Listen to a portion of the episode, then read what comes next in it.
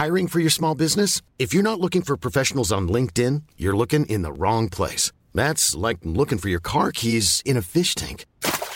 LinkedIn helps you hire professionals you can't find anywhere else, even those who aren't actively searching for a new job but might be open to the perfect role. In a given month, over seventy percent of LinkedIn users don't even visit other leading job sites. So start looking in the right place. With LinkedIn, you can hire professionals like a professional. Post your free job on linkedin.com slash people today.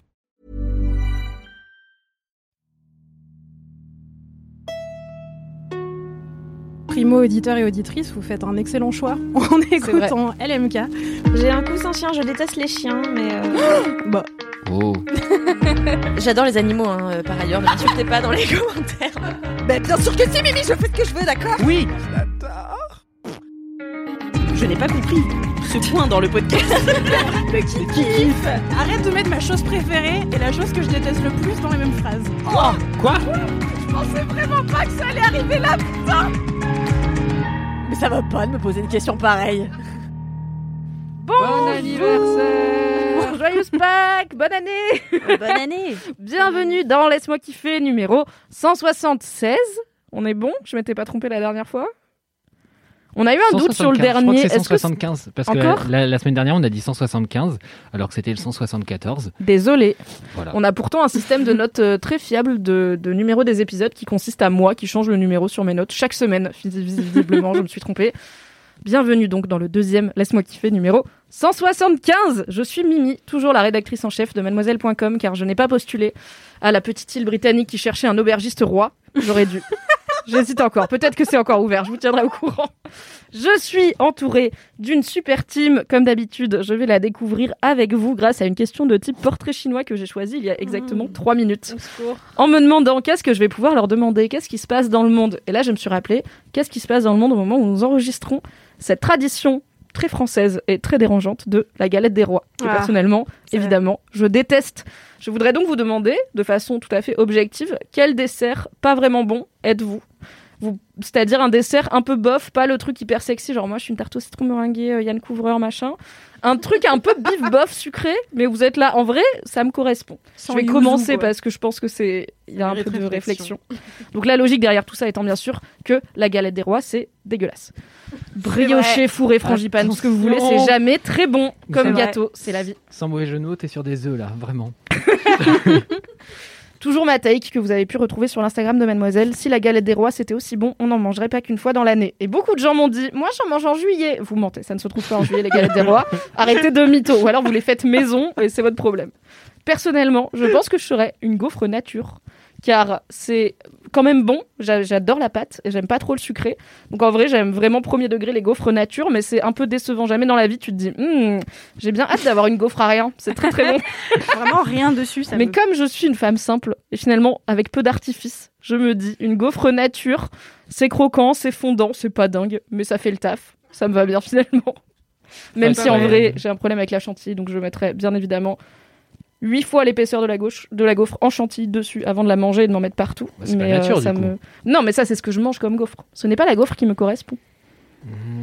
Parfois, on n'est pas la gaufre qu'on veut manger, on est la gaufre qu'on est. Tout ça. On a déjà un titre. Envoyez le générique, c'est fini. Merci.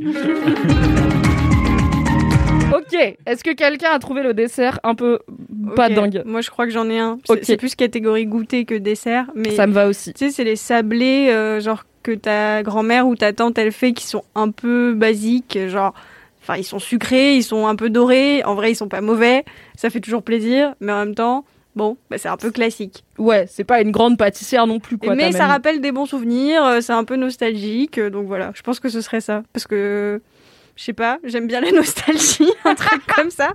J'ai pensé spécifiquement à ça, donc voilà. Très bien. C'est vrai que t'as une vibe un peu rétro. Euh, si vous ne voyez pas visuellement Eva, on est dans une vibe Y deux K très ah, affirmée, totalement, totalement. Avec des ongles et des créoles à la Jennifer Lopez, euh, Jenny from the Block. Donc la nostalgie, toujours, ça marche bien. Voilà. Audrey, est-ce que tu sais ? Ouais, alors moi, c'est pas que c'est un dessert pas dingue, parce que je trouve ça délicieux, mais c'est juste que je suis intolérante au lactose, donc pour, oh non pour moi, c'est pas dingue. Pour mon estomac, c'est pas dingue. Mais c'est le sorbet coco de Guadeloupe. Et en fait, c'est, euh, c'est fait avec du, du lait... Euh, comment on appelle ça, euh, concentré, mmh. ouais. euh, de la vraie noix de coco fraîche, euh, plein d'épices. Wow. Et en fait, c'est, c'est fait manuellement, euh, souvent par des vieilles dames sur la plage. C'est délicieux. Donc, en soi, pour vous, peut-être que ce sera dingue. Et pour moi, ça l'est aussi. Malheureusement, l'estomac n'est pas d'accord avec ça. Après, tu la grosse quoi. Frustration. Mais j'en mange quand même. Et du coup, je trouve que ça me correspond bien. C'est toute euh, ma, ma bah, paradoxalité. Ouais. Je ne devrais peut-être... pas le faire, mais j'irai quand ouais, même. C'est ça. Ma toxicité aussi, je ne sais pas. Voilà. Cela dit, on a fait Nouvelle Heure avec mes potes. J'ai une pote qui est intolérante au lactose. Et elle nous a proposé de faire un bingo de nos vacances de Nouvel An euh, en amont, de noter tout ce qu'on pensait qui allait arriver. Et ensuite, de débriefer c'est qui a causé bien. le plus de... le coché le plus de cases du bingo, et j'avais écrit Fanny, qui est donc intolérante au lactose, mange trop de fromage et regrette parce que deux fois par an elle fait une raclette et elle est là, je sais que c'est pas bien mais je vais le faire quand même. Bah ouais, parfois. Bon, maintenant c'est la question ne se pose plus, j'en mange plus, mais quand même c'est, c'est... ça te manque quand même un peu. Ça, ça est-ce qu'il y a une version ouais. végane avec euh, du lait concentré d'avoine ou je sais pas quoi, euh, le sorbet coco gentrifié, euh, c'est, c'est pas le genre ouais. de la Guadeloupe euh, de faire ça. Vous avez du lait d'avoine, hein. Un truc de niche à développer à Paris pour les bobos, le sorbet coco vegan sans gluten avec du quinoa et des graines de chia. Yes. Mathis, es-tu euh, une tarte aux pommes normande? Non, moi je Personne suis tourmentée pour l'instant, euh, très tourmentée parce que j'ai deux possibilités. Mmh, je je fais un homme d'ambivalence. Ouais. Bah, pitche-nous les deux et on votera. Alors j'ai l'option où je suis une personne simple et généreuse. Je ne sais pas si je suis généreux, je ne sais pas si je suis simple. Euh, je suis du quignaman, c'est-à-dire je dégouline globalement de beurre. Je, je ne suis que du beurre, je, je suis tout beurre. Ah non, il y a du sucre aussi. C'est vrai qu'il y a du sucre aussi. Mais euh, voilà, mais je ne sais pas si je suis un quignaman dans la vie de tous les jours. C'est une question que je me pose régulièrement. Mais c'est délicieux le quignaman. Bah, c'est pour ça que j'ai viré mes psys, ils savent pas répondre à cette question. Bah, c'est délicieux et en même temps, il y a beaucoup de gens qui n'arrivent pas à en manger plus que ça. Moi, j'avoue que je, je Moi, m'en laisse pas j'en trop. J'en ai jamais mangé, mais ça a l'air incroyable à chaque fois que je vois une photo. On peut dire que pour mes goûts, par exemple, je vais encore avoir des problèmes avec la Bretagne, ça manque un peu de délicatesse ou de raffinement, quoi. C'est, ah oui, ça, bah, c'est la Bretagne. Du beurre hein. et du sucre, quoi. C'est clairement une mode de beurre parsemée de sucre. Et... Voilà. Wow. Non, je vais choisir autre chose, justement, parce que je suis normand, donc je vais peut-être pas dire un truc breton. Euh, non, je suis bien les, les petits sablés avec de la pâte de fruits dedans que genre t'as ah, et tata euh, oui. et ça c'est très très ça, c'est décevant. Tu m'as dit pas de fruits et, dedans, j'étais là waouh. Tu sais, t'as la dalle parce que ça fait quatre heures qu'ils sont en train de parler les adultes, toi t'as huit ans et t'es en train d'émietter ton sablé comme tu peux sur la table pour essayer de te barrer parce que t'en peux plus, c'est pas mangeable et, et vraiment t'as des fruits, tu te fais c'est pas des fruits, c'est des pâtes de fruits. Et ah, comment on fait des pâtes de fruits? Si quelqu'un sait comment on fait les pâtes de fruits, vraiment. Du sucre. Ouais, je pense que c'est, c'est juste mais, genre mais c'est, pourquoi c'est pas sirop, bon alors avec du sirop. Ah bah je sais pas pourquoi c'est pas bon. Mais du coup tu t'identifies à ça. C'est bah intéressant. Ouais. Je suis une personne euh, qui, qui est là avec parce que bon, euh, on a faim, tu vois. Oh, waouh. Je vous poserai une question qui vous permet de mieux vous valoriser la prochaine fois. Mais surtout toi, même quand je te pose des questions sympas, tu te dévalorises. Alors forcément. Mais j'arrive pas à trouver le, le, le petit twist euh, mm-hmm. pour trouver un. Bah, en même temps, tu non, dis un gâteau décevant. Non mais sablé fourré à la pâte de fruits, c'est un gâteau décevant. Bah au moins il est fourré, franchement, euh, belle vie. C'est pas tout le monde qui peut en dire autant. Allez sur, sur un truc. On rappelle que Mathis commence deux mille vingt-deux l'année du célibat. Au cas où ce n'était pas clair. Sur ce, c'est l'heure de passer aux commentaires pendant que Mathis devient moins rouge. Ah, il fait quarante-sept degrés ici, il faut préciser quand même. Oui, c'est la pièce qui est chaude, bien sûr. N'est-ce pas ?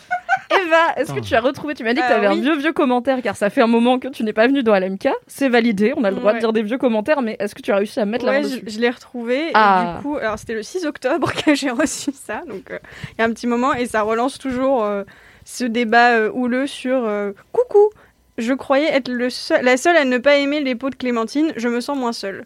Donc voilà, toujours le même problème des pots de clémentine. On a au ce bureau. Problème des pots ça de clémentine. Ça revient. Tragique. Bon, après, là, en ce moment, je trouve que c'est moins un problème euh, vu qu'on se croise moins au bureau, mais quand même, quoi. Oui, c'est c'est l'hiver, euh, l'hiver Covid est beaucoup plus simple pour les gens qui détestent l'odeur voilà. de la clémentine.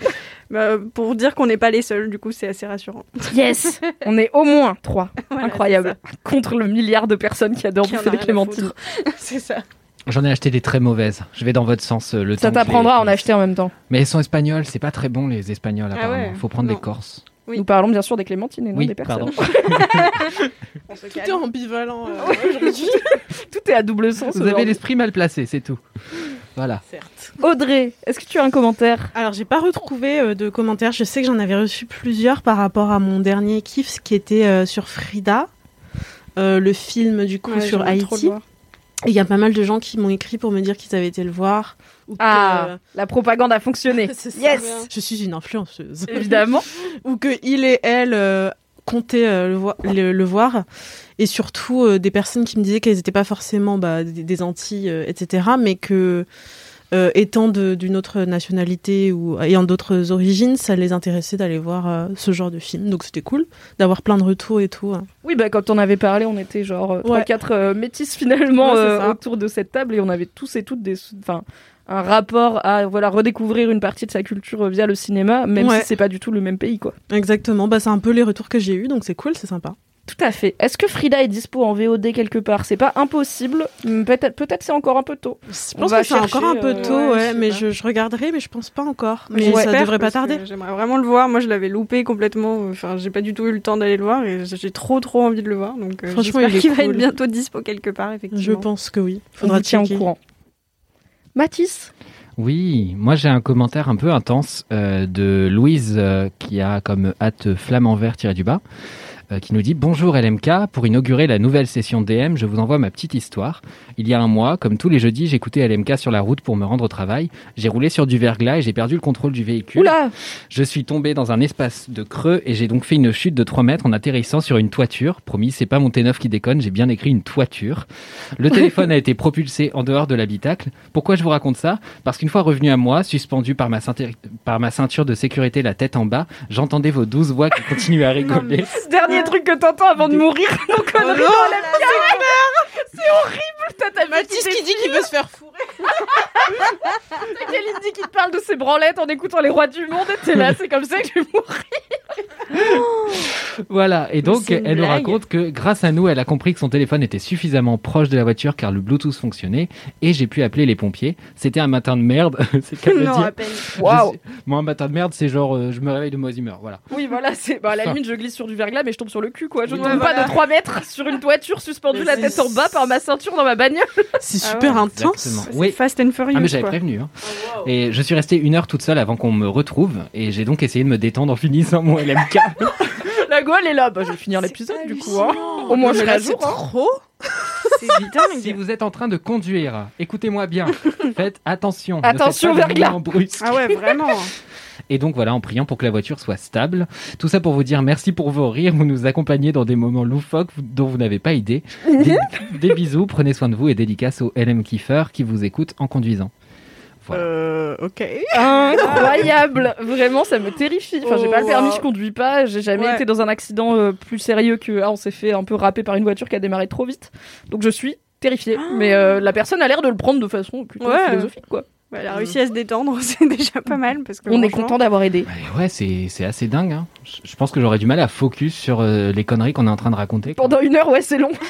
En espérant que la voiture reste stable. Donc il y a un peu le côté, potentiellement, la voiture, elle se crache d'une minute à l'autre, c'est ça lâche, on tombe avec, là, je ne sais pas. Bah, tout est bien qui finit. Je suis terrifiée aussi, genre, je suis figée. Bon, bah, bravo voilà. pour votre courage, les L M Crado. Ouais, vous survivez vraiment. À beaucoup de choses qui nous terrifient. Moi, j'ai un commentaire reco, un commentaire mini-kiff finalement d'auditrice, je pense, qui euh, est sûrement un sujet dont je vous reparlerai dans Laisse-moi kiffer, mais comme je sais déjà que c'est une bonne reco, je me suis dit que j'allais vous la filer, comme ça vous avez le temps de découvrir, et on s'en reparle très vite dans le, dans le podcast, car ce sera un de mes kiffs. C'est Nop qui me dit « Bonjour Mimi, je tiens à te dire un gros merci déjà pour continuer à tenir les rênes de L M K, c'est toujours mon gros kiff de la semaine. » Ensuite, je me devais absolument, oui en majuscule, te faire une reco jeu vidéo. Tu connais sûrement déjà, mais il existe un jeu qui est un genre de Stardew Valley. Stardew Valley qui est donc mon jeu vidéo préféré de la vie, où on gère une petite ferme et c'est trop mignon. Mais où on gère une taverne médiévale. C'est un peu ton kink, non ? Oui, un peu. On peut créer ses recettes de bouffe, créer sa propre bière, cultiver des légumes, tout décorer, récolter des ressources pour forger des super bougeoirs et de la décoration. Bref, mon jeu du moment, c'est Traveller's Rest. Et donc, j'ai reçu ce D M très exactement, je dirais, il y a quatre jours. Ensuite, mardi, j'avais ma troisième dose. J'ai donc dit à mon mec, je rentre de ma troisième dose et j'installe Traveller's Rest et je joue à ça. Et j'ai fait ça et c'était super. Je vous en parle plus en détail. Mais voilà, si vous aimez les jeux de gestion et euh, les euh, auberges médiévales, installez Traveller's Rest. Passez-y quelques heures. Par quelques heures, je veux dire probablement quinze d'affilée. Et on en reparle très vite dans Laisse-moi kiffer. Mais merci pour cette reco. N'hésitez pas à m'envoyer en D M tous vos jeux de gestion mignons et tous vos petits jeux indés euh, qui n'ont pas besoin d'une grosse puissance car j'ai un Mac. Calmez-vous. Car euh, j'aime tout. J'aime tout ce qui se passe.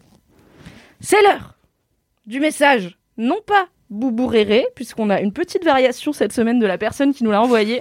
Elle nous a envoyé ce qu'elle appelle un message bouffon, un message boubou fonfon. C'est Laura et c'est parti. Bonjour L M K, c'est Laura.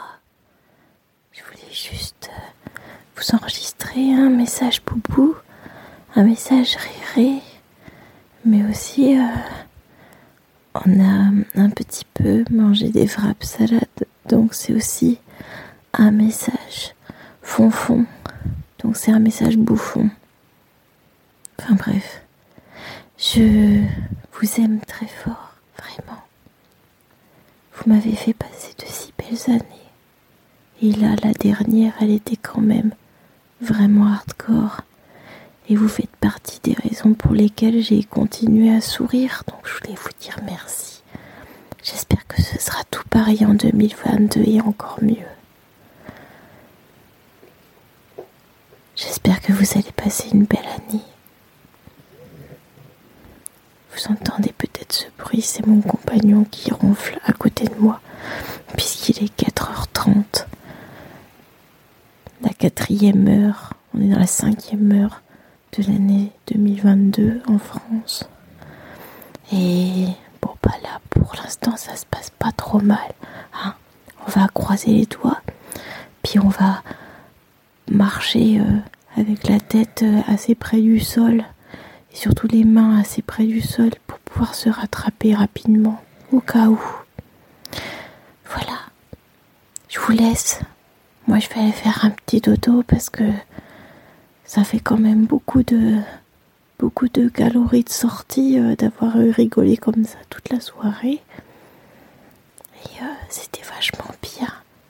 Et euh, j'en profite pour faire une petite dédicace à ma copine Lapin.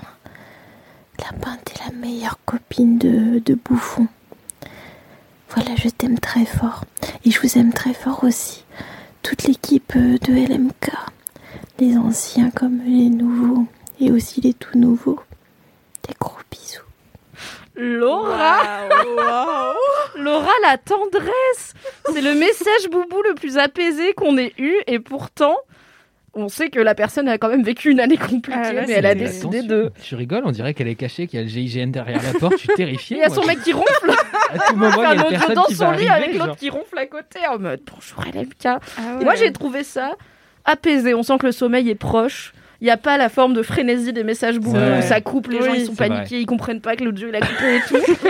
On était sur un, un bon flow, très chill. Écoute Laura, on espère que deux mille vingt-deux sera mieux que deux mille vingt et un, on va tout faire pour. Mm. Marcher la tête haute et non pas près du sol parce que vous allez vous faire mal quand même. Donc, tu peux te mettre debout. Autant avoir l'air stylé oui. avant. Mm. Merci beaucoup Super. pour ce message. Euh, nous ne vous encourageons pas à consommer euh, de l'alcool et à vous retourner la tête. Mais si jamais un jour vous êtes, voilà, un petit peu boubou, un petit peu riré, un petit peu pompette et vous pensez à Laisse-moi kiffer, envoyez-nous un petit audio. Vous passerez dans Laisse-moi kiffer. Ça nous fait très plaisir que vous pensiez à nous, que vous soyez sobre ou non. On pense aussi à vous, que nous soyons sobres ou non. Mmh. Magnifique. C'est vrai. Nous avons une petite anecdote de star et ensuite ah. on pourra passer quand même au kiff qui est bon, finalement le cœur de ce podcast quoi. C'est une anecdote de star de Louise. Attention, ça va aller vite. Petite anecdote de star. Je me baladais dans un parc avec mon neveu qui tenait une barbe à papa. Un monsieur accompagné d'un enfant est venu nous voir pour savoir où on l'avait acheté. Après lui avoir indiqué où c'était, je me suis rendu compte que le monsieur n'était nul autre que Cadmerade. Star pas trop bof, anecdote vraiment bof, pour vous servir. En effet, c'est assez nul, merci beaucoup. Voilà, voilà. Car pour rappel, une anecdote de star, c'est soit une anecdote... Une anec... Waouh, c'est dur à dire. Une anecdote un peu naze avec une star cool, soit une anecdote vraiment cool mais avec une star un peu naze, soit vraiment un truc cent pour cent naze. Si vous avez une anecdote que cool avec une star cool, c'est pas la peine de nous foutre la mort. Ne nous l'envoyez pas, on ne veut pas savoir. Oui.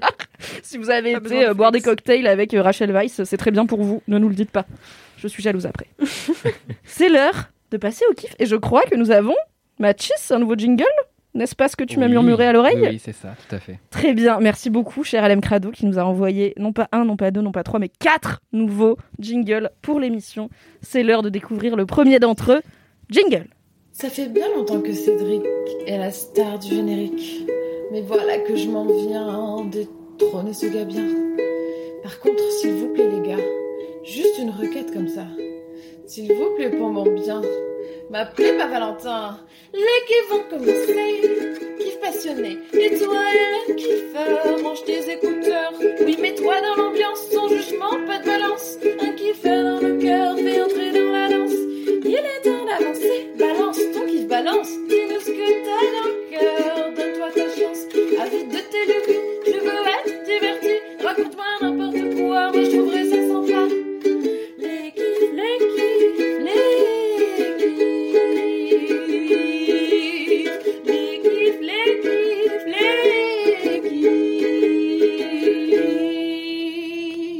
On ne va pas dire merci Valentin pour ce très beau jingle, car la personne qui nous l'a envoyé veut rester anonyme, ce qu'on comprend vu sa notoriété, mais veut aussi ne pas être appelé Valentin, ce qui est son droit. Nous allons donc nous fendre en chœur d'un petit merci Beyoncé à trois. un, deux, trois. Merci, merci Beyoncé. Incroyable jingle. Pour rappel, vous pouvez nous envoyer vos jingles si ça vous fait marrer à Laisse-moi kiffer at mademoiselle point com. Et c'est l'heure de passer au kiff, en commençant par toi, Mathis. Oui. Quel est ton deuxième kiff de deux mille vingt-deux ? Est-ce que ce serait pas un livre ? C'est incroyable ! Parce que l'épisode dernier, il y avait trop de livres, donc je lui ai dit, prends pas li- un livre, ah. change. Ça l'a vexé pour cent vingt-huit ans, et maintenant, deux jours après, tu peux parler de ton livre. Ouais. Non, mais je suis, je suis, en plus, ça fait un effet d'attente absolument dingue, alors que de même, c'est mis la pression à, l'é- à l'école des Schtroumpfs, quoi. Enfin, vraiment, euh... Putain, c'est un beau crossover. Alors, j'ai fait euh, découvrir à mon neveu Choupi et le Père Noël. Le gars était à fond. Donc, grande littérature. Ouais, franchement. Euh, petite parenthèse, il y a, y a bah, les gars qui font Brut, je sais pas si vous voyez Brut. Ouais. Avant, ils faisaient euh, d'autres vidéos parodiques et ils avaient fait euh, une parodie de On n'est pas couché et ils invitaient euh, une euh, fausse euh, autrice de, de livres pour enfants et en fait, ils la défoncent sur euh, vraiment pauvre ah oui, marché, genre. Tu vois. Et ils sont vraiment en mode oui, euh, ça, ce n'est pas que de l'antisionisme. Enfin, vraiment, genre, alors qu'elle écrit vraiment genre Pau achète de la salade, quoi. Et, voilà, je, je mettrai J'adore. le lien dans la description. Euh, voilà, si vous voulez euh, parler et analyser les livres pour enfants et défoncer les auteurs, allez-y. Tout à fait. Très bien, merci. Merci beaucoup, Alexandre, pour cette avis euh, qui est chargée, hein, mais bah, qui est le vôtre, hein, et chacun a le droit de penser ce qu'il veut de cet ouvrage. Euh, Camille, qu'est-ce que vous en avez pensé ? Alors moi, je préfère même pas rentrer dans ce débat, hein. Je, surtout pas. Je vais plutôt faire quelques petites notes globales sur le style. Alors voilà, par exemple, page onze, il est écrit... Et hop, le chapeau sur la tête de Croco. Donc là, déjà, voilà, il n'y a pas de verbe, c'est, c'est niveau sixième.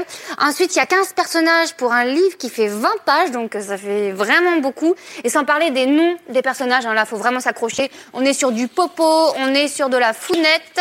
Euh, voilà, celui-là, je l'adore, rigoléton. C'est, c'est parce que c'est un ours rigolo. Bah oui, mais dans ces cas-là, il faut l'appeler ours, hein.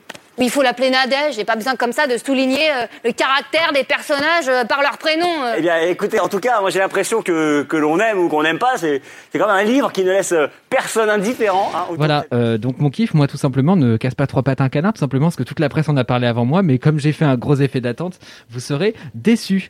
Euh, c'est tout simplement le dernier livre d'Edouard Louis. Euh, Edouard Louis, moi je commence à connaître un, un petit peu trop le bonhomme, puisque tout simplement j'ai décidé de faire mon mémoire dessus. Pourquoi ? Pour qui ? on, on, on ne sait pas. Peux-tu quand même, pour les gens qui peut-être ne oui. sont pas dans la rentrée littéraire française, bien rappeler sûr. Qui est Edouard Louis ? Alors, même moi je sais, donc pour une non, fois je voilà. le sais. Il faut savoir que je lis pas beaucoup de livres, donc ne vous inquiétez pas, c'est pas très intimidant. J'adore lire, je prends juste pas assez le temps de le faire, je me déteste, la vie est triste. Bah comme tout le monde depuis que les smartphones voilà. existent. Donc Edouard Louis, en gros, c'est quelqu'un qui a débarqué en deux mille quatorze euh, dans la scène littéraire de manière un peu euh, surprenante avec un livre qui s'appelait « En finir avec Eddie Bellegueule », qui est en fait euh, ce qu'on appelle une autofiction, donc il y a une grosse part de vérité et en même temps c'est assez écrit donc on ne sait pas euh, vraiment euh, globalement, enfin voilà, je résume grossièrement euh, l'autofiction. Si vous êtes prof de littérature, insultez-moi en, en message privé. Euh, et donc Edouard Louis, en fait, c'est quelqu'un qui est ce qu'on appelle un transfuge de classe, c'est-à-dire qui a changé de classe sociale. Et souvent, bah, transfuge, c'est aller vers les classes supérieures, enfin dites supérieures. Et en gros, bah voilà, il vient d'une famille très très précaire en Picardie et maintenant euh, c'est un mec qui a fait l'E N S, qui écrit des livres, qui incarne vraiment ce qu'on peut imaginer de plus abouti de la bourgeoisie, quoi. Mais qui a un recul critique euh, là-dessus et une euh, bah une pensée assez militante.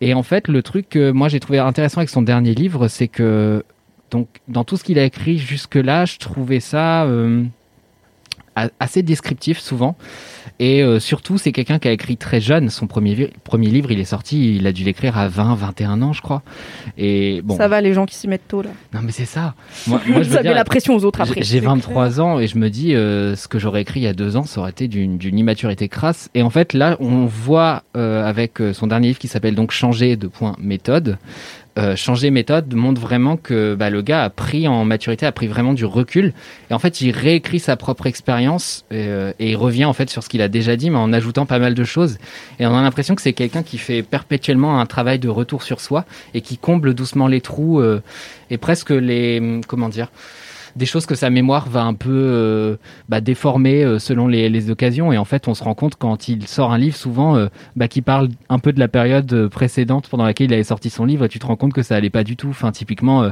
Histoire de la violence, quand c'est sorti, euh, ça parle d'une agression sexuelle absolument horrible qu'il a vécue et tout. Et, et il te raconte tout ça. Et en fait, on n'avait pas du tout conscience euh, au moment du, du premier livre que c'était à peu près dans cette même période-là. Donc, c'est un peu, c'est toujours un peu étrange de, de les lire parce que ça... vous retrouvez avec des espèces de pièces du puzzle à chaque fois, quoi. Et là, ce que je trouve intéressant, c'est qu'il y a un côté un peu plus large dans son livre et en même temps euh, très attaché aux détails et au sens vraiment de ce qu'il a fait, c'est-à-dire plus que ce qu'il, euh, l'environnement dans lequel il a évolué, parce que c'est quelqu'un qui décrit beaucoup. Là, on est vraiment sur voilà ce que j'ai fait concrètement pour me construire en tant qu'auteur, pour me construire en tant que bourgeois et euh, pour euh, bah, échapper à...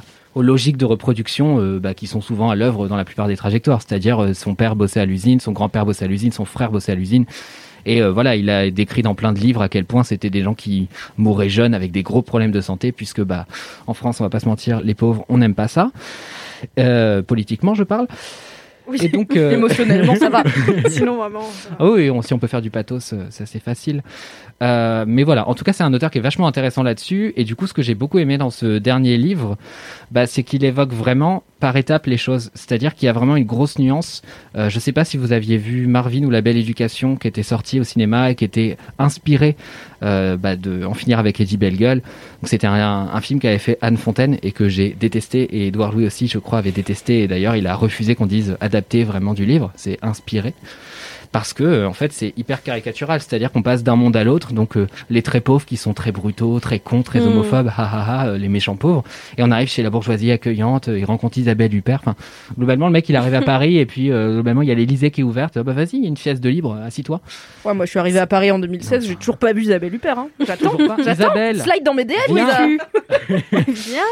Et donc là voilà, euh, je trouve qu'on a une vision un peu plus nuancée parce qu'on a vraiment des étapes, donc c'est-à-dire que avant d'arriver à Paris, bah, il s'installe à Amiens et il explique qu'en arrivant à l'université, il a l'impression d'être ultra abouti, euh, qu'il est en fait en train de dépasser toute sa famille parce qu'en fait, il a été plus loin que le bac. Et, et en fait, euh, bah, plus il évolue, plus il se rend compte qu'il y a toujours des gens au-dessus, en fait, euh, que les gens, euh, les, les vrais bourgeois savent qu'il ne faut pas aller à la fac. Mais non, il faut aller à l'E N S ou il faut faire des prépas. Et tout ça, il n'en avait pas entendu parler. Donc, il t'explique comment en fait sa pensée s'est construite et comment il a su... Euh, concrètement se réinventer pour être sur des attentes toujours plus hautes, toujours plus difficiles, et en fait euh, bosser mais comme un gros gros taré, mais pas seulement sur les cours, pas seulement sur le côté euh, culture, parce qu'il explique qu'il a lu euh, des livres, mais genre il en lisait une dizaine, une dizaine par mois, quoi, enfin vraiment un truc invraisemblable, mais c'est aussi même bosser sur la gestuelle, sur la façon de se tenir. Il explique euh, qu'il passait des heures à rire devant un miroir, pour rire comme un bourgeois.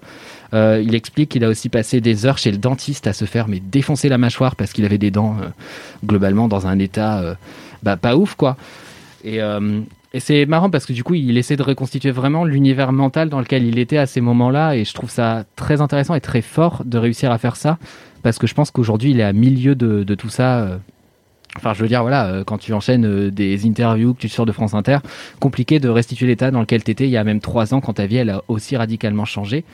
Oui, et... quand le bout de ton monde, c'était la fac d'Amiens, et que là, tu peux te repérer euh, sans regarder les panneaux chez Radio France, effectivement, ça doit être un peu dur de se remettre dans à quel point, enfin, qu'est-ce qui se passait dans ma tête à ce moment-là, quoi. C'est clair. Et je trouve que c'est quelqu'un qui reste aussi très politisé et qui prend pas son, sa propre expérience comme une preuve que si on veut, on peut. Parce que mmh. c'est quelqu'un qui a beaucoup constru... qu'on... Pardon, qui a beaucoup combattu ce discours, justement, ce qu'on appelle le discours un peu de la méritocratie, méritocratie voilà, et qui explique, enfin, qui s'est vraiment transformé dans la souffrance et qui l'a fait beaucoup. Euh, Bah, au prix de, des relations avec sa famille déjà, parce qu'il a perdu de vue un peu tout le monde et il s'est mis pas mal de gens à dos, et puis ouais, il a été très seul là-dedans. Il a perdu même des amis qui s'étaient fait euh, en fait euh, comment dire, il parle beaucoup des femmes qui l'ont accompagné dans cette transition, et en fait il a perdu les gens à chaque étape, parce que quand il montait d'un cran, il perdait les gens du cran d'avant, entre guillemets. Donc euh, voilà, je le trouve super intéressant, super nuancé, et puis j'ai appris aussi quelque chose que je savais pas, c'est qu'il s'est prostitué en fait en arrivant euh, à Paris, je crois. Et ça, j'étais pas du tout, du tout au courant. Et en fait, il euh, y a toute une réflexion sur euh, bah, les sugar daddy, euh, qui, bah, ça existe vraiment dans la vraie vie. Et en fait, c'est pas glamour, hein, c'est pas romantique, euh, mmh. mais euh, ça lui a permis de se faire payer un dentiste hors pair pour avoir une belle mâchoire.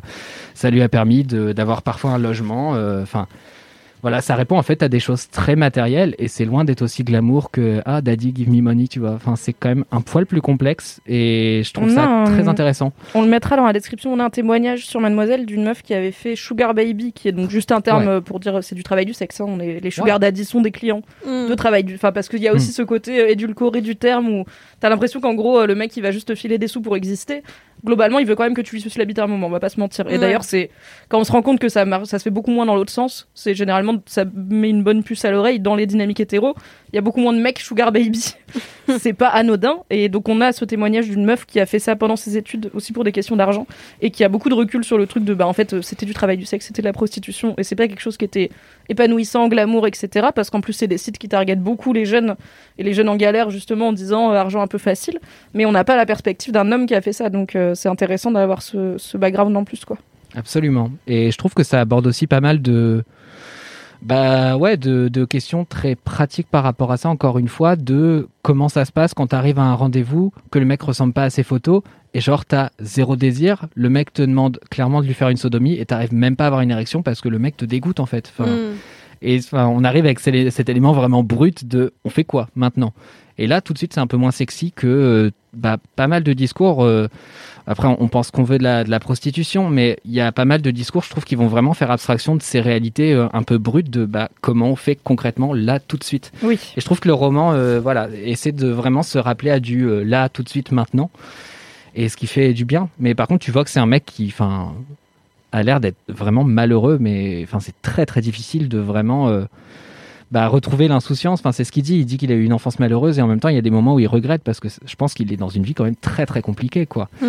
Et que en ayant en essayant de chasser un démon, il s'en est trouvé euh, cinq autres quoi. Enfin c'est oui, et je pense enfin souvent dans les donc ce que tu racontes ça me rappelle euh, Illégitime de Nesrine Slaoui qu'on avait interviewé oui. sur Mademoiselle euh, l'année dernière, qui est une jeune autrice qui a écrit euh, son bouquin notamment sur euh, donc Illégitime, c'est sa vie de transfuge de classe, en partie parce qu'elle est racisée, ses deux parents sont marocains et en partie parce qu'elle voilà, elle vient pas d'un milieu bourgeois et elle a fait Sciences Po, maintenant elle est journaliste et tout et donc elle a aussi beaucoup ce discours euh, très pratico-pratique sur les technique qu'elle a dû mettre en œuvre pour euh, connecter avec les gens euh, beaucoup plus bourgeois qu'elle de Sciences Po. Euh, elle disait que, par exemple, elle passait beaucoup de temps à, révis- à rattraper toutes les connaissances de culture G que tout le monde citait comme ça, en mode détente, et qu'elle, en fait, bah, ouais, ses parents, ils regardaient pas des films d'Audiard, en fait, euh, parce que c'est deux euh, immigrés marocains qui travaillent, qui ont une autre culture, qui ont d'autres goûts. Moi, ma daronne, elle regarde pas non plus les films d'Audiard, elle s'en fout. Par contre, elle m'a fait écouter Oum Kalsoum, c'est aussi une culture.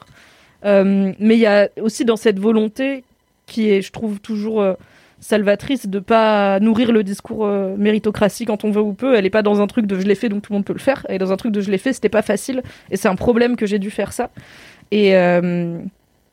et pourquoi je disais ça attends t'as... je vais y arriver t'as bouclé sur t'as dit quoi juste avant? Ah, je m'écoute pas moi moi je suis en roue libre, t'as un casque, t'es le seul qui écoute. Non attends je vais y arriver, t'as dit oui donc illégitime Nesrine Slaoui. Hiring for your small business? If you're not looking for professionals on LinkedIn, you're looking in the wrong place. That's like looking for your car keys in a fish tank. LinkedIn helps you hire professionals you can't find anywhere else, even those who aren't actively searching for a new job but might be open to the perfect role. In a given month, over seventy percent of LinkedIn users don't even visit other leading job sites. So start looking in the right place. With LinkedIn, you can hire professionals like a professional. Post your free job on linkedin dot com slash people today. Donc t'as dit qu'il, est, qu'il avait l'air très le malheureux. Le fait de ramener ça au présent peut-être ? Non, oui, pardon. J'ai retrouvé. Ouais. Et je trouve que c'est toujours aussi intéressant parce qu'il y a forcément une forme de paradoxe où tu, en, en devenant transfuge de classe, en t'élevant de ta classe sociale, tu deviens partie prenante du système. Enfin, tu passes du côté de l'oppresseur, quoi. Mmh. Et comment tu fais la paix avec le fait que voilà, t'es, par- t'es passé de l'autre côté de la barrière et dans les yeux des petits jeunes prolos que t'étais, bah, t'es un bourgeois euh, comme un autre qui passe sur Radio France, euh, qui, euh, ouais. qui a des vidéos loopsider, tu vois, comme Nesrine Slaoui et tout. Et c'est une réflexion que je trouve très intéressante de comment tu peux tout à fait légitimement, toi, vouloir t'élever dans la société dans laquelle tu vis pour atteindre un niveau de vie plus confortable et tout simplement plus d'opportunités et vivre une meilleure vie. Et c'est ce que, ce qu'on souhaite à tout le monde. Mais une fois que tu y es, tu as conscience des inégalités puisque t'en viens, et comment tu fais pour changer? Est-ce que tu peux niquer le système de l'intérieur? C'est un peu la grande question de, de la gauche, finalement.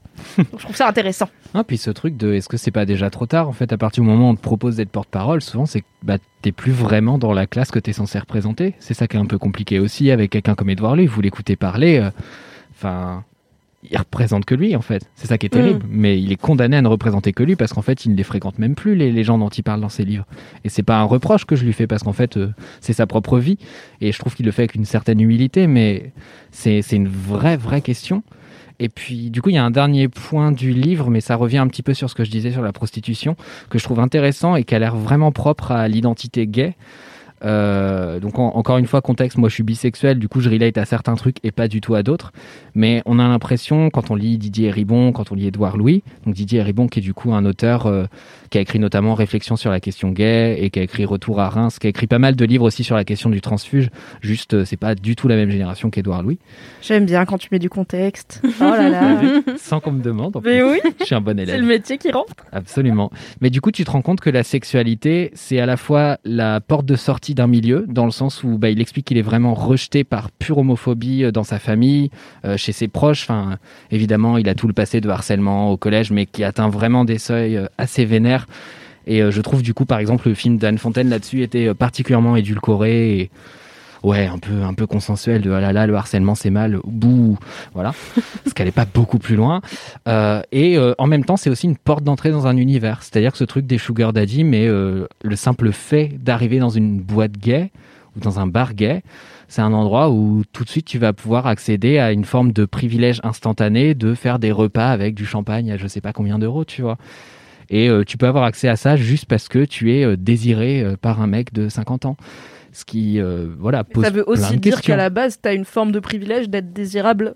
Assez... Enfin, t'es dans les canons de beauté, ah bah tu vois. Contre, je pense oui. que si t'es un jeune gay euh, non valide et obèse, tu ah vas bah embarguer. Je suis pas sûr que t'as du champagne euh, gratuit. Mais bien sûr. Donc, euh, c'est mais ça, derrière ça... chaque chose, il y a mais exactement, des mais questions ça, sociales. Ça mélange plein de rapports de pouvoir. Et du coup, voilà, je trouve ça très intéressant. Et c'est vrai que j'ai lu ce livre en plus en arrivant dans un moment de ma vie où bah, je découvre aussi plein de choses. Et Et je découvre aussi les sociabilités gays parce que, encore une fois, moi j'ai été en couple depuis mes dix-neuf ans et j'ai enchaîné une relation longue avec une meuf et une relation assez longue avec un mec. Et du coup, j'avais jamais vraiment daté avant. Et bah, je vois les, les dynamiques de pouvoir parfois dont il parle et je fais putain, oui, c'est vrai que ça, c'est, c'est un truc qui arrive. C'est un truc qui arrive de te balader et de voir des mecs de cinquante ans euh, te regarder et pas voir le problème en fait, tout simplement. À envisager une relation, même sexuelle avec toi, bah, moi ça me pose souci. Voilà! Trop bien. Passionnant. C'est super intéressant. Ouais. Tu vois que c'est un vrai livre. Il n'y a même pas d'image dedans. La semaine dernière, il a dit que les synopsis et les pièces de théâtre, c'était pas des vrais livres. Non. Mais non, mais je dis ça pour. C'est le snob. Mais bien sûr, mais je suis un faux snob. Comme Kalindi, de... paraît-il. Trop envie pas de le lire snob. Et de, enfin non, de l'acheter et de le lire dans cinq ans parce que comme je lis vraiment un livre par un livre sur un an, je vais, je vais sûrement l'acheter et le lire dans très très longtemps. Mais ça bon. Se lit très très bien aussi. Euh, contextualisation, c'est très facile à lire. Ouais, enfin, c'est, c'est, c'est un langage assez simple, mais comme Annie Arnaud, c'est des auteurs où c'est assez brut, donc vous avez des phrases ouais. simples au présent de l'indicatif, quoi. Vraiment, vous inquiétez pas. Moi, j'aime bien ça. J'aime bien ce voilà. genre de style. Mais en plus, euh, ça a l'air d'être une histoire intéressante dans le sens où c'est aussi notre euh, époque. Ouais. Parce que les histoires d'ascension sociale comme ça, c'est des trucs qui ont été super explorés dans la littérature classique et tout. Mais bon, on peut pas trop relate parce que c'est pas du tout notre oui, époque. Bah... Genre Bel Ami, bon, moyen, moyen ouais. de relate. Tu t'identifies pas à fond dans Bel Ami. Vite fait. Bah, après, t'as des... F... Des, des adaptations au film typiquement qui réactualisent pas mal. Je pense à Illusion Perdue qui, oui. qui avait un truc très contemporain. Je sais pas si vous avez vu Illusion Perdue au cinéma. Je fais un kiff derrière un kiff. Vachement bien le film. Ça a l'air trop bien. Ouais. Avec un casting de zinzin. Donc il y avait Benjamin Lefebvre qu'on a vu dans Été quatre-vingt-cinq. Il y avait euh, Xavier fucking Dolan euh, qui parle français sans aucun accent. Donc à tous les gens qui se moquent de l'accent québécois, bah, sachez le limiter aussi bien que les Québécois imitent le nôtre. Et, euh... C'est vrai. Nous n'avons plus Alix pour l'imiter très bien. C'est vrai qu'elle le faisait bien. Oui. Et je ne vais pas m'essayer ah, à le faire. Clairement pas. Je ne vais pas m'embarquer là-dedans. Mais voilà, il y avait aussi Jeanne Balibar, Cécile de France, enfin voilà, tout un casting de zinzin. Et le film était vraiment très à la fois assez fidèle à, bah, au livre original de Balzac, machin et tout, mais en même temps c'est pas pompeux, c'est assez relatable de notre époque de voir l'ascension du type euh, qui sort d'Angoulême, euh, mmh. qui est un espèce de jeune poète avec plein d'espoir et qui finit complètement corrompu. Ah oui, il y a Lacoste aussi. Le J'aime pouvoir pas Vincent corrompu. Lacoste, mais là il est vachement bien. Et là vraiment, ouais, il est, il est fini quoi, il est pourri à Paris et, et il repart évidemment, c'est la déchéance ultime. Enfin voilà, c'est wow. un truc classique, mais, mais c'est très bien à voir aussi. Mais mmh. je, je comprends ce que tu veux dire par rapport au fait que c'est chouette d'avoir des productions aujourd'hui qui parlent de ce que c'est. Euh, bah, avec euh, les institutions d'aujourd'hui, les normes d'aujourd'hui, euh, de grandir. Ouais. Et j'arrête de parler. Et en France, parce que souvent c'est des récits euh, américains, anglo-saxons. Oh là là. Oui, avoir ça rien à voir. C'est ouais. cool d'avoir des voix françaises. Moi, j'ai spécialement résonné avec Nesrine Slaoui parce qu'en plus c'est ouais. une femme et en plus elle est d'origine marocaine. Mais c'est cool d'avoir une pluralité de voix françaises qui parlent mmh. de ces sujets-là et qui sortent un peu de ce côté. En France, l'ascenseur social marche hyper bien. On voit pas les couleurs, tout ouais. ça. Genre, la réalité est quand même légèrement différente. Merci légèrement. Pour ce kiff euh, passionnant. Avec grand plaisir. Audrey, quel est ton premier kiff de deux mille vingt-deux? Mon premier kiff de deux mille vingt-deux. Alors d'habitude, je parle toujours de cul. Là, je vais, encore... je vais encore parler de cul, mais cette fois-ci, un peu différemment. Sinon, les gens, ils auraient arrêté l'épisode. Hein. Ils auraient fait « Oh, bah non, ça m'intéresse pas ». J'ai parlé de fesses. Donc ah. c'est un petit peu la même chose. mais, euh... mais du coup, je vais vous parler du, du documentaire de Rokhaya Diallo, mmh. qui est sorti euh, sur euh, France T V Slash, euh, qui s'appelle « Boutifool ». Beauty... Euh... Booty euh, comme les fesses en anglais. Tout à fait. Et, euh, et donc j'ai eu l'occasion de l'interviewer, donc vous pouvez aller voir l'article complet sur Mademoiselle, mais je vais vous en parler un petit peu. Euh, donc en gros c'est un documentaire qui parle bah, de fesses, de popotins, et particulièrement des grosses Est-ce fesses. Est-ce qu'on va faire toutes les alternatives oui, dans ce podcast? J'ai plein de synonymes. N'en attendez pas moi, puis ton derrière, les... Et, euh, et en fait... Bon. De quoi le séant, c'est le best. Bien, oui, ça c'est vraiment beau. Je mettrai l'article dans la description d'ailleurs. J'ai passé euh, dans l'article euh, tous les synonymes possibles. et, euh, et voilà, donc en fait le documentaire est hyper intéressant. C'est un sujet qui peut prêter un peu à sourire comme ça, un documentaire sur euh, le fessier. Encore un synonyme. Pourtant. Et pourtant, il y a tellement de choses à dire. Euh, et euh, dans le documentaire, elle a fait venir plein d'expertes. Euh, différentes, euh, des, des historiennes, euh, voilà, et cetera, des féministes, euh, des travailleuses du sexe, euh, voilà. Et en fait, euh, c'est l'histoire de des fesses est super intéressante. Et donc ça parle euh, notamment de la racialisation des fesses, parce que ben les femmes noires, on, on leur prête souvent un gros fessier, alors que bon déjà d'une, c'est pas toujours vrai. Et puis ça a été vachement sexualisé. Mmh. Et, euh, et on, elle parle aussi de twerk. Du fait notamment que, euh, de base, c'est une danse qui a été issue euh, d'une communauté en Afrique, euh, en Côte d'Ivoire, et c'était pas du tout sexuel, c'était vraiment quelque chose bah, de, de culturel, et cetera. Et ça a été euh, beaucoup repris et beaucoup sexualisé, et euh, assez mal vu, en fait, au début. Euh, ah bah, je... c'était la ouais, danse vulgaire c'est par ça. Excellence, qui est toujours un mot, quand, surtout quand une meuf fait un truc et qu'on dit c'est vulgaire, ça allume une petite, petite alarme de... Red flag. Ouais... Et voilà, et euh, donc elle, elle, elle, ce qu'elle raconte le documentaire, notamment sur le twerk, c'est que bah, au début, voilà, c'était quelque chose qui n'était pas du tout sexualisé. Ensuite, ça a été quelque chose qui a été euh, vachement détesté et euh, voilà, on disait que c'était hyper vulgaire, surtout dans les clips de rap, et cetera. Et puis une fois que ça, ça a été euh, un peu récupéré euh, par des personnes blanches, notamment euh, Miley Cyrus, à qui on prête l'invention du twerk. Alors, faux, archi faux, c'est complètement faux. Évidemment qu'elle ah bah, a ça, inventé le déjà twerk. Quand tu vois comment elle, elle le fait, fait pas euh... très bien voilà. Ça dénonce euh, voilà, voilà. On, on, enfin, bon. Voilà on va pas en parler mais euh... elle écoutera jamais ça, j'allais dire on l'adore hein. on l'invite on l'invite viens Maïlé dans L M K viens te défendre droit de réponse Miley ouais, Cyrus c'est ça droit de réponse de Miley Cyrus mais, euh, mais du coup ce, que, ce qui était vachement intéressant là-dedans c'est de voir comme, comme beaucoup de choses culturelles comme euh, c'est, c'est quelque chose qui parfois va être très longtemps euh, pointé du doigt, euh, notamment euh, par euh, le côté euh, vulgaire, euh, soi-disant. Et puis ensuite, quand ça va être récupéré par des personnes bah, non racisées, bah, tout de suite, ça va, ça va être, euh, ça va être à la mode, ça va être cool, ça va être positif, et cetera. Donc ça, c'était intéressant de le voir. Et puis euh, bah, sur les fesses aussi, c'est un peu la même chose. Euh, les grosses fesses, enfin euh, moi je sais que quand j'étais au collège, euh, c'était pas du tout à la mode et on se moquait beaucoup de, des gros fessiers. C'était plutôt euh, bah, les, les gros seins qui étaient, euh, qui étaient les gros seins petites fesses qui étaient euh, un peu la norme. De ouf. Alors si ouais. jamais pour les plus jeunes qui nous écoutent ou si vous avez oublié, c'était quoi les les canons de beauté des fesses il y a au début des années deux mille. Ouais. J'ai re-regardé Lost il y a pas très longtemps et je me suis rendu compte que enfin, dans Lost il y a des meufs bonnes. Tu sens qu'elles les ont castées parce qu'elles mmh. sont bonnes. Il y a notamment un personnage qui, est, qui s'appelle Shannon qui est joué par Maggie Grace. Pour info, c'est la meuf dans les Taken avec euh, Liam Neeson, voilà, euh, qui est ah. une meuf euh, assez superficielle, qui adore bronzer en bikini. Et t'as Kate, le personnage féminin principal, qui est quand même euh, Evangeline Lilly, très séduisante. T'as deux trois plans boules un peu gratuits. Et j'étais là, mais elles ont pas de cul. Ouais, c'est ouf. Ils hein. ne se... T'as des plans boules limite au ralenti. Je suis là, mais on filme quoi la fratée ? Il y a pas de dénigrement de leur physique. Moi, j'ai pas un cul non plus de ouf. J'étais vraiment en mode, ah ouais, c'était ça. Dans les années deux mille, un cul séduisant, c'était un cul de ouais. meuf séduisant, ah bah c'était oui, vraiment carrément. Hanche très étroite et un tout petit peu de renflement et c'est tout quoi. Alors, ouais. C'est Kim Kardashian, ça quand même, ça change changé. Quoi. Mais c'est Ovidie qui parle dans le documentaire du fait de le cacher, même avec euh, bah, la, la veste nouée ouais. autour bah, de la c'est taille. C'est ce que là. Je faisais. Bah, exactement oui, moi, ce voilà. que je faisais. Moi, je portais des, des mon... jeans taille quarante. Je faisais pas du tout. Enfin, plus même, juste pour être toujours large. Et un jour, il y a une meuf qui m'a dit, mais c'est pas du tout ta taille de jean. J'ai fait, oui, mais si je mets des leggings, on va vraiment me faire chier. Donc, j'ai pas envie. C'est C'était ça, exactement. Ça, je me souviens aussi que j'étais vachement dénigrée pour ça, comme euh, d'autres, d'autres meufs qui avaient, euh, qui avaient des grosses fesses. Et au contraire, c'était les personnes qui avaient euh, un plus gros bonnet que je n'ai pas, qui, qui, qui était dans, voilà, dans les normes ouais, de beauté ça. De l'époque. Et là, vraiment, bah, je pense que vous avez tous et toutes remarqué que ça a vachement ça a changé shifté, ouais. et que maintenant, la norme de beauté, c'est les grosses fesses. Il y a beaucoup, beaucoup de gens, de, qui, notamment, qui se font opérer pour avoir des grosses fesses et toutes petites tailles fines, et cetera. Et donc, elle m'a parlé de cette évolution-là. Et pareil, c'est, c'est, un, peu, euh, c'est un peu à partir du moment, pardon, Euh, bah, où Kim Kardashian euh, a été mise en avant pour, pour cet attrait, ces, ces attraits-là que, que c'est devenu à la mode. Mais des grosses fesses, euh, les personnes en avaient avant, mm. notamment bah, des personnes euh, noires, par exemple. Et encore une fois, c'est quand c'est une personne non, non, non noire qui, qui est mise en avant euh, pour ces, ces attraits-là. Notamment parce qu'en plus, euh, Kim Kardashian joue vachement là-dessus, sur, euh, sur tout ce qui est... tous les traits, toutes les caractéristiques qui sont liées à la culture, euh, la culture des personnes euh, afrodescendantes, et cetera. Et donc, euh, c'est, j'ai trouvé ça vachement intéressant.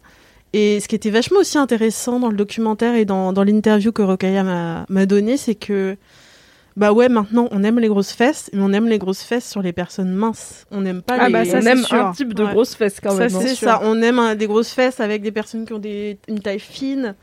Euh, pas trop de cellulites, ferme, pas voilà. trop de vergetures, oui, un truc qui pas de culotte pas, de cheval, c'est que ça. Ça soit tight. Enfin, franchement, il y a, y a plein de meufs, genre, tu sais, les pubs sur Insta et tout, t'as toujours des publications sponsorisées avec des meufs ultra gaulées. Je suis là, li- en fait, je ne comprends pas comment ce jean peut à la fois passer tes fesses et oui. être tight sur ton ventre. Genre, moi, j'ai quand même des hanches larges et un petit cul présent. Je suis là, mais en fait, si le jean il passe mes fesses, il va être trop grand la taille, c'est impossible. C'est, c'est mon éternel problème. Bah, oui. Je sais pas comment font ces meufs. Est-ce que c'est que des trucs en élastane ? Oui, c'est ça, c'est, euh, des, c'est des leggings, c'est pas des jeans. Hein. C'est vraiment, euh, c'est des trucs, euh, je sais plus quelle marque, Fashion Nova, tout ça. C'est, c'est, déjà, c'est pas confortable. C'est vraiment juste, tu respires plus et t'es gaines, serré, quoi. T'as chaud. Enfin, euh, vraiment, c'est... et puis c'est pas de la bonne, c'est jamais de la bonne qualité. Un vrai jean, oui, euh, quand t'as des fesses, bah, toujours derrière, t'acceptes le fait que quoi. Tu vas bailler. Sur... Voilà. C'est comme ça. Mais, mais c'est euh, super intéressant. Ouais, hein. C'est super intéressant. Et euh, bah, notamment, euh, je sais plus, je crois que c'est Kiyemis qui parle dans le documentaire du fait que bah, on aime les grosses fesses, mais pas sur les gros corps, quoi. Ouais, ouais je crois que c'est. Ça, c'est ouais. Vrai. Et c'est super intéressant euh, parce que on pourrait se dire, bon, maintenant on accepte un petit peu plus de morphologie puisqu'on aime les grosses fesses, mais il y a toujours ces injonctions-là, mmh. en fait, c'est toujours quelque chose d'impossible et d'inatteignable pour oui. la plupart des personnes. Et la silhouette Kim Kardashian, déjà, elle est pas née avec, clairement. C'est ça, oui, voilà. Il y a euh... beaucoup euh, de travail, de sport, mais aussi de chirurgie qui est passé par là, plus le... Enfin, après, elle se cache pas, elle vend des body sculptants, mmh. elle vend des gaines qui... qui sont un peu des wonder bras pour fesses et tout, donc elle prétend pas que tout ça est naturel, mais le risque c'est de se dire qu'on peut avoir naturellement la même chose alors que déjà on n'a pas la même vie, on n'a pas les mêmes gènes, et en fait euh, c'est pas non plus comme si Kim Kardashian on la voyait au réveil euh, sans maquillage euh, à poil quoi, on sait pas mmh, vraiment bah, à quoi elle ouais. ressemble quand elle a pas tout ça. Donc c'est pas forcément une silhouette qui est atteignable pour quatre-vingt-dix-neuf pour cent des ouais, meufs, je pense. C'est mais clair. S'il doit y en avoir qui l'ont de naissance, euh, ouais. c'est rare quoi. Oui, oui, c'est très très rare, et puis... Euh... Bah, comme elle comme expliqué dans le documentaire, euh, c'est de nouvelles injonctions au final. On a l'impression que c'est un peu libérateur, mais au final, pas tant que ça. Après, euh, dans le documentaire, ce que j'ai bien aimé, c'est qu'il y avait aussi euh, l'autre, euh, l'autre face de ça. C'était que, notamment avec la bou- boutithérapie, truc que j'aimerais beaucoup essayer, c'est des cours un petit peu de danse, et cetera. Euh, c'est pas vraiment du twerk, mais voilà, c'est voilà, bouger ses fesses en gros. Et, euh, et la personne qui donne ces cours-là expliquait que dans beaucoup de cultures, en fait, euh, les hanches, euh, c'était un peu le siège des émotions et que du coup, euh, les secouer, les bouger, ça, ça, ça avait un côté hyper libérateur. Mmh. C'est intéressant ouais. de ouf. Ouais, c'est super intéressant. Et puis, euh, ces cours-là de, de, de boutithérapie euh, acceptent tout, tout, tout, toutes les formes de fesses, en fait. C'est pas juste les grosses fesses et les petites hanches, et cetera. Mmh. C'est même les petites fesses, les gros corps, et cetera. Et j'ai trouvé ça hyper intéressant d'avoir euh, bah, toute cette historique sur les fesses et aussi euh, comment, comment est-ce qu'on voit les fesses aujourd'hui, comment, quel est le regard aujourd'hui sur les fesses. Et ce que j'ai trouvé aussi intéressant, c'est en parlant avec elle, euh, Rokhaya m'a expliqué que... Enfin, je lui ai posé la question « Et les fesses des hommes ?» Et c'est vrai que c'est hyper intéressant parce que c'est pas du tout sexualisé, c'est pas une partie du corps qui est sexualisée. Pas chez les hétéros. Chez... Oui, pas voilà. chez les, c'est ce que j'allais dire, pas chez les ça. hétéros. Mais du coup, c'est super intéressant de se pencher sur. Euh... De toute façon, Sur les hommes, question. en général, ils savent pas être objet de désir. Hein. Enfin, les mecs hétéros, tu les regardes un peu longtemps, ils se disent, mais ils veulent, ils veulent se battre. Non, je te trouvais juste mignon, mais en je, fait, je vais y aller. Euh, j'ai rien dit. Ouais, ouais mais euh... tu vois, par exemple, je sais pas, moi, les, les, les torses, les pectoraux, ça, ça peut être ah bah, sexualisé. Oui, voilà. Mais les fesses, ça l'est pas du tout. Et je bah, de toute façon, c'est la silhouette en V où, globalement, ouais, le bas ça. du corps, il disparaît dans la brume. Mystère. Il y a le grand... stigmate de si on désire les fesses des hommes, qu'est-ce qu'on veut en faire? Est-ce qu'on veut pas mettre c'est des choses dedans? Ah, non, non, non, attention, non, mais péché, péché. Ah, je pense que c'est ça. Hein. Je pense que c'est parce que j'ai déjà entendu plein de meufs hétéros dire un peu genre ouais, il a un beau cul et tout, mais c'est vrai que les, les mecs hétéros n'ont pas forcément non plus envie d'attirer l'attention sur leurs fesses ouais. parce qu'ils sont un peu en mode. Oui, non, non, non, non, c'est une ça zone, c'est pas. une no-go-zone. Ouais, si t'es une meuf et que tu dis ça, porter un jean qui te fait un joli cul sans aller derrière te faire enfiler, c'est possible aussi. Mais c'est archi intéressant le côté, euh, c'est pas sexuel, enfin la sexualisation des fesses, parce que en fait moi comme je fais de la danse hip-hop depuis super longtemps et que bah dans le, le hip-hop new style, bah le, le, enfin le twerk c'est, c'est devenu partie intégrante de plein de steps euh, qu'on apprend. Et en fait quand t'es dans un cours où euh, bah soit c'est des gens qui dansent depuis des années, soit c'est forcément des gens pas très timide ou quoi. Enfin, en fait, il y a un truc de... Nous, on pense même pas à ça. Enfin, on est méga sexy. Moi, j'adore aller dans des cours où les meufs, elles sont super sexy. Elles dansent en maillot de bain avec leur string qui dépasse du, du jogging. Mais il n'y a pas du tout ce truc de... Enfin, il n'y a aucune... Bizarrement, tout d'un coup, le, la dynamique de euh, est-ce qu'on va me regarder bizarrement, est-ce qu'on va me juger, elle n'y est pas du tout parce que, enfin, en plus, quand t'es entouré de gens qui sont des pros, bah, ils en ont rien à foutre parce qu'ils savent très bien que leur corps c'est leur outil de travail et qu'ils sont là pour performer et du coup ça a rien à voir avec la sexualisation et je pense que ça revient à ce truc de bah, dans certaines cultures c'est un truc qui a toujours existé et donc le problème c'est plus la sexualisation de ça et c'est pas le fait que ça existe quoi, donc c'est limite énervant que ça soit sexualisé à ce point parce que ouais, du coup c'est, c'est plus enfin ça cause plus de problèmes alors qu'à la base ça fait partie bah, De, d'une culture et de la danse en général quoi. Ouais. Et puis j'ai, j'ai vachement discuté aussi sur le fait que ben, par exemple des chanteuses, des rappeuses qui, qui jouent vachement là-dessus, par exemple euh, Nicki Minaj, et cetera. Mm. Euh, ben, elles étaient vachement critiquées pour ça et on disait qu'elles n'étaient pas féministes pour ça. Et ben, évidemment, on va le rappeler encore une fois, mais genre, euh, le féminisme c'est tout simplement faire ce qu'on veut avec son corps si on a envie de le couvrir ou de le découvrir. Euh, Pour moi et pour nous, je pense que c'est ça le féminisme. Clairement. Mais, euh, mais du coup, je trouve ça intéressant aussi parce que c'est vachement lié aussi à, à l'expression de son désir et de son plaisir en tant que femme, je pense aussi. Cette critique-là, par exemple, de Nicki Minaj, parce que même dans ses paroles de chansons, dans ses clips, et cetera, Euh, on peut bah, dire qu'elle assume sa sexualité. Elle assume ouais. sa sexualité, elle assume oui, oui. son désir et puis on elle l'adore. montre ses formes, et cetera. Et je pense que c'est ça qui dérange. Et bah, de bah, toute façon, euh... t'es toujours en deux feux parce que du coup, si t'es Nicki Minaj, t'es pas féministe pour une partie des féministes qui trouvent que tu fais le jeu de la sexualisation et pour une partie des, du reste du monde, tu vas pas être une vraie rappeuse parce que t'es obligée entre guillemets de te sexualiser pour que les gens s'intéressent à ton truc. Alors qu'en fait, quand fifty Cent il est euh, pectoraux waouh wow. bodybuildé, pectoraux à l'air, tout huilé et tout dans ses clips, on ne dit pas c'est pas un vrai rappeur parce qu'il est obligé de faire le beau gosse, tu vois, pour euh, que ça marche. Bah ouais, donc c'est clair. C'est juste toujours trouver des façons de dénigrer ce que font oui, les femmes clairement. en les rapportant à leur corps et à leur sexualité, alors que Nicki Minaj, elle fait plein d'autres trucs que montrer ses fesses et on n'en parle pas autant parce que mm. peut-être ça fait moins de ça fait moins vendre euh, ça fait moins de clics sur les oui, médias. C'est ça. Mais euh, mais clairement c'est enfin je trouve c'est aussi tout ce que tu racontes, je trouve que c'est quand même une preuve que la représentation, c'est important parce que je pense que c'est aussi parce que c'est une femme racisée qui a fait ce documentaire que tous ces aspects-là oui. sont abordés. Ah oui. Qu'il y a des intervenantes, comme tu parlais de Kiemis, qui est une autrice et poétesse afroféministe française. Honnêtement, je suis pas sûre que c'est tous les réals de documentaires qui l'auraient interviewé pour ça, tu vois. Non. Et je dis pas qu'un mec blanc peut pas faire un documentaire intéressant sur les fesses, mais je pense que une voix et un vécu de femme noire qui, en plus, voilà, c'est pas une femme asiatique, par exemple, qui est beaucoup moins considérée au travers du prisme de son fessier ou non euh, dans la société française. Il y a tout un vécu qui va derrière et tout un rapport au sujet qui fait que bah ouais, on aborde aussi euh, toute l'appropriation culturelle un peu qu'il y a pu avoir autour des grosses fesses et tout ce que ça pose comme question, quoi. Mmh. Ouais, c'est super intéressant. Puis il y avait des aspects historiques super, euh, super cool aussi, notamment autour de la Vierge euh, Autantote. Je sais pas si vous êtes familier ou familière. Euh, la Vénus ou la Vierge la Vénus, la Vénus, pardon, j'ai dit la Vierge. Bref, voilà, pas la même idée. C'est un V, c'est un V. C'est, c'est presque la pareil. Vénus, euh, qui était, euh, qui venait de d'Afrique, euh, d'Afrique du Sud, et euh, en fait, on l'a, on l'a un peu bah, capturée et emmenée en Europe, et elle avait vraiment, voilà, un gros fessier. En fait, elle a été exhibée, oh. elle a été analysée oh. sous, sous, tout, sous toutes oh, les en coutures, mode bête de foire, euh... bête oh de foire, et cetera. Et bah c'est ça un peu, c'est, c'est, c'est la sexualisation et la, ce qu'elle dit bien aussi Rokhaya, c'est la racialisation surtout de, des gros fessiers mmh. et des fesses en général. Enfin bref, oh, intéressant. Il y, y avait aussi, je sais plus quelle intervenante du docu en parlait, il y avait aussi l'aspect de classe. Je oui. crois que c'est Kiemis aussi qui en parlait. Ouais. Je la trouve brillante, enfin tout ce qu'elle oui, dit à chaque brillante. Fois. Bravo. Et, mais, que les grosses semble... fesses, du coup, c'est plus valorisé chez les personnes bourgeoises et tout que non. chez les personnes précaires. Non, non justement, bah tu vois une figure comme euh, Kardashian, je suis pas sûr que quiconque de là-haut, de bourgeoisie française, se réclame euh, de cette culture-là. Tu vois, c'est une culture okay, qui est oui, très populaire, qui, oui. est, qui est très. Euh, Bah ouais, justement, on parle du rap, et cetera. C'est pas forcément les codes euh, dominants de la culture légitime, euh, la sacro-sainte euh, culture. On n'a pas enfin... encore Isabelle Huppert qui twerk non, sur la voilà. scène des Césars. Mais J'ai, j'aimerais deux mille vingt-deux, c'est comme les Césars. Hein. Oui, regardez en fait, l'image euh... qu'on se fait de la, euh, la haute bourgeoisie française, c'est des femmes euh, globalement super minces euh, ouais. et même super plates. La parisienne, en fait. Comme on dit. Mais euh, justement, euh, Rokhaya Diallo a fait un documentaire oui. sur la parisienne et de... pour déconstruire le mythe de la parisienne. Rokhaya Diallo, fan de Korn. Bah, excuse-moi. Mais euh, du coup, oui, je. Je vois si elle est douée. Euh, excuse-moi, hein, on l'aime. Mais bien sûr. Mais, euh, mais oui, elle a, elle a déconstruit ce mythe aussi. Et oui, ouais. ce que Kim disait, c'était que oui, les grosses fesses, c'est à la mode en ce moment, mais effectivement, dans la culture plus po- populaire, dans la, dans la bourgeoisie, c'est toujours le corps, le corps mince, voire ultra mince qui prime, quoi. Ouais, clairement. Voilà. Passionnant, trop ça. Regardez le documentaire, bah, oui, de le voir. Il est en enfin, de le regarder. Vous aurez le lien dans la description. Vous aurez dans la description le lien de l'interview de Rokhaya Diallo par Audrey, ainsi vous que le lien tout. De Boutifool. Oui, c'est ça. Ouais, j'étais sur Boutilicious, j'étais là, non, ça c'est autre chose. J'en ai parlé aussi euh, dans le. Évidemment. Boutifool, un documentaire déjà disponible depuis fin deux mille vingt et un. Merci Audrey. Trop stylé. De rien.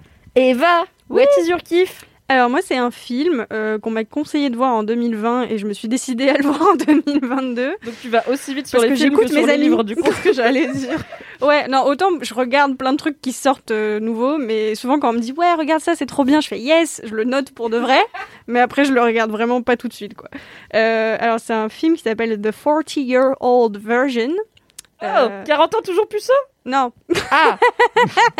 Ça un autre j'ai truc. Su. Tu t'es emballé, t'étais trop content. Je trouvais ça ouf de découvrir quarante ans toujours puceau. Ah non, ça je l'ai vu, euh, je l'ai découvert il y a pas si longtemps, mais quand même un peu plus longtemps avant. Je range c'est ma pas culture, du, tout du le coup, même je thème. Pense que ça va être plus culturel que ça. Mais t'avais été conseillé super jeune, c'est gênant. C'est super gênant. Le temps que t'assimiles. Euh, alors c'est un film réalisé, écrit, et le rôle principal aussi c'est euh, Rayda Blank. J'espère que je le dis bien, Blank. Euh, et en fait, euh, c'est l'histoire d'une meuf euh, qui habite à Harlem, euh, dans notre époque. Hein. Rien, à rien à voir, vraiment. Non, moi, j'ai Steve Carell qui se fait piler le temps dans la tête. Non, mais moi, j'aime beaucoup cette comédie aussi. Hein, oui. Vraiment, pas du tout le même sujet, mais c'est vrai que ça rappelle le titre. On va, on va dire que c'est pas si lointain non plus dans le titre. Et, euh, et donc, en fait, euh, en gros, on arrive dans sa vie à un moment où euh, elle a réussi euh, sa carrière dans, ses, dans sa vingtaine, où elle a réussi à monter une pièce de théâtre qui a eu beaucoup de succès dans, dans, dans, dans le monde de l'art new-yorkais. Elle a fait un peu de bruit. Mais là, elle a quarante ans et elle galère à f- trouver du financement pour faire sa seconde pièce de théâtre. Et elle n'arrive pas du tout à trouver euh, comment avancer dans la vie. Donc c'est super intéressant déjà cette dynamique de euh, c'est pas parce que you made it que ça reste au même point dans le monde artistique. Et en fait, elle va se rendre compte à quarante ans qu'elle a envie de faire du rap. Donc aucun rapport avec ce qu'elle fait euh, de base dans la vie, qui sont des pièces de théâtre un peu engagées. Donc c'est une afro-américaine qui parle aussi de la situation des afro-américains aux États-Unis dans le monde moderne, et donc euh, même des violences policières, enfin de plein de choses différentes. Et tout d'un coup, elle va se retrouver à vouloir faire du rap, qui est aussi une forme euh, d'art où tu peux parler de politique, mais c'est pas du tout ce qu'elle fait. Et en plus, c'est une meuf de quarante ans, donc c'est vrai que c'est pas forcément la première personne qu'on imagine à faire du rap. Et en fait, donc c'est son aventure. Euh, c'est vraiment, enfin c'est, c'est réalisé d'une manière très intimiste où on la suit que elle et on est complètement à ses côtés euh, et ça fait un peu penser euh, au film de Spike Lee euh, qui s'appelle euh, She's Gotta Have It. Euh, qui, qui, euh, qui a un peu ce même univers voilà, new-yorkais, euh, bon pas du tout la même époque, mais vraiment cette atmosphère super euh, prenante où en fait on, on découvre la vie d'artiste et à quel point c'est compliqué de faire ce qu'on aime et euh, en même temps de rester authentique, parce qu'en fait elle a toute cette dynamique de euh, on me propose des projets mais en même temps c'est pas du tout ce que je veux faire, mais en même temps il faut que je mange et en même temps euh, ça va complètement à l'encontre de mes principes dans la vie. Et en plus euh, aussi cette idée de se réinventer à un âge où typiquement on te dit que ça y est c'est bon, euh, t'as fait ta life, euh, t'as choisi ce que tu voulais faire et tu changeras plus, ce qui est une dynamique vachement euh, bah, moi ce que j'aime bien dans le côté américain, parce que j'ai rencontré pas mal de gens euh, âgés, euh, potes de mes parents ou quoi qui, qui, est, qui sont là, de là-bas et qui ont beaucoup fait ce truc de se réinventer euh, dans leur vie professionnelle, et c'est un truc euh, qui manque un peu en France je trouve des fois.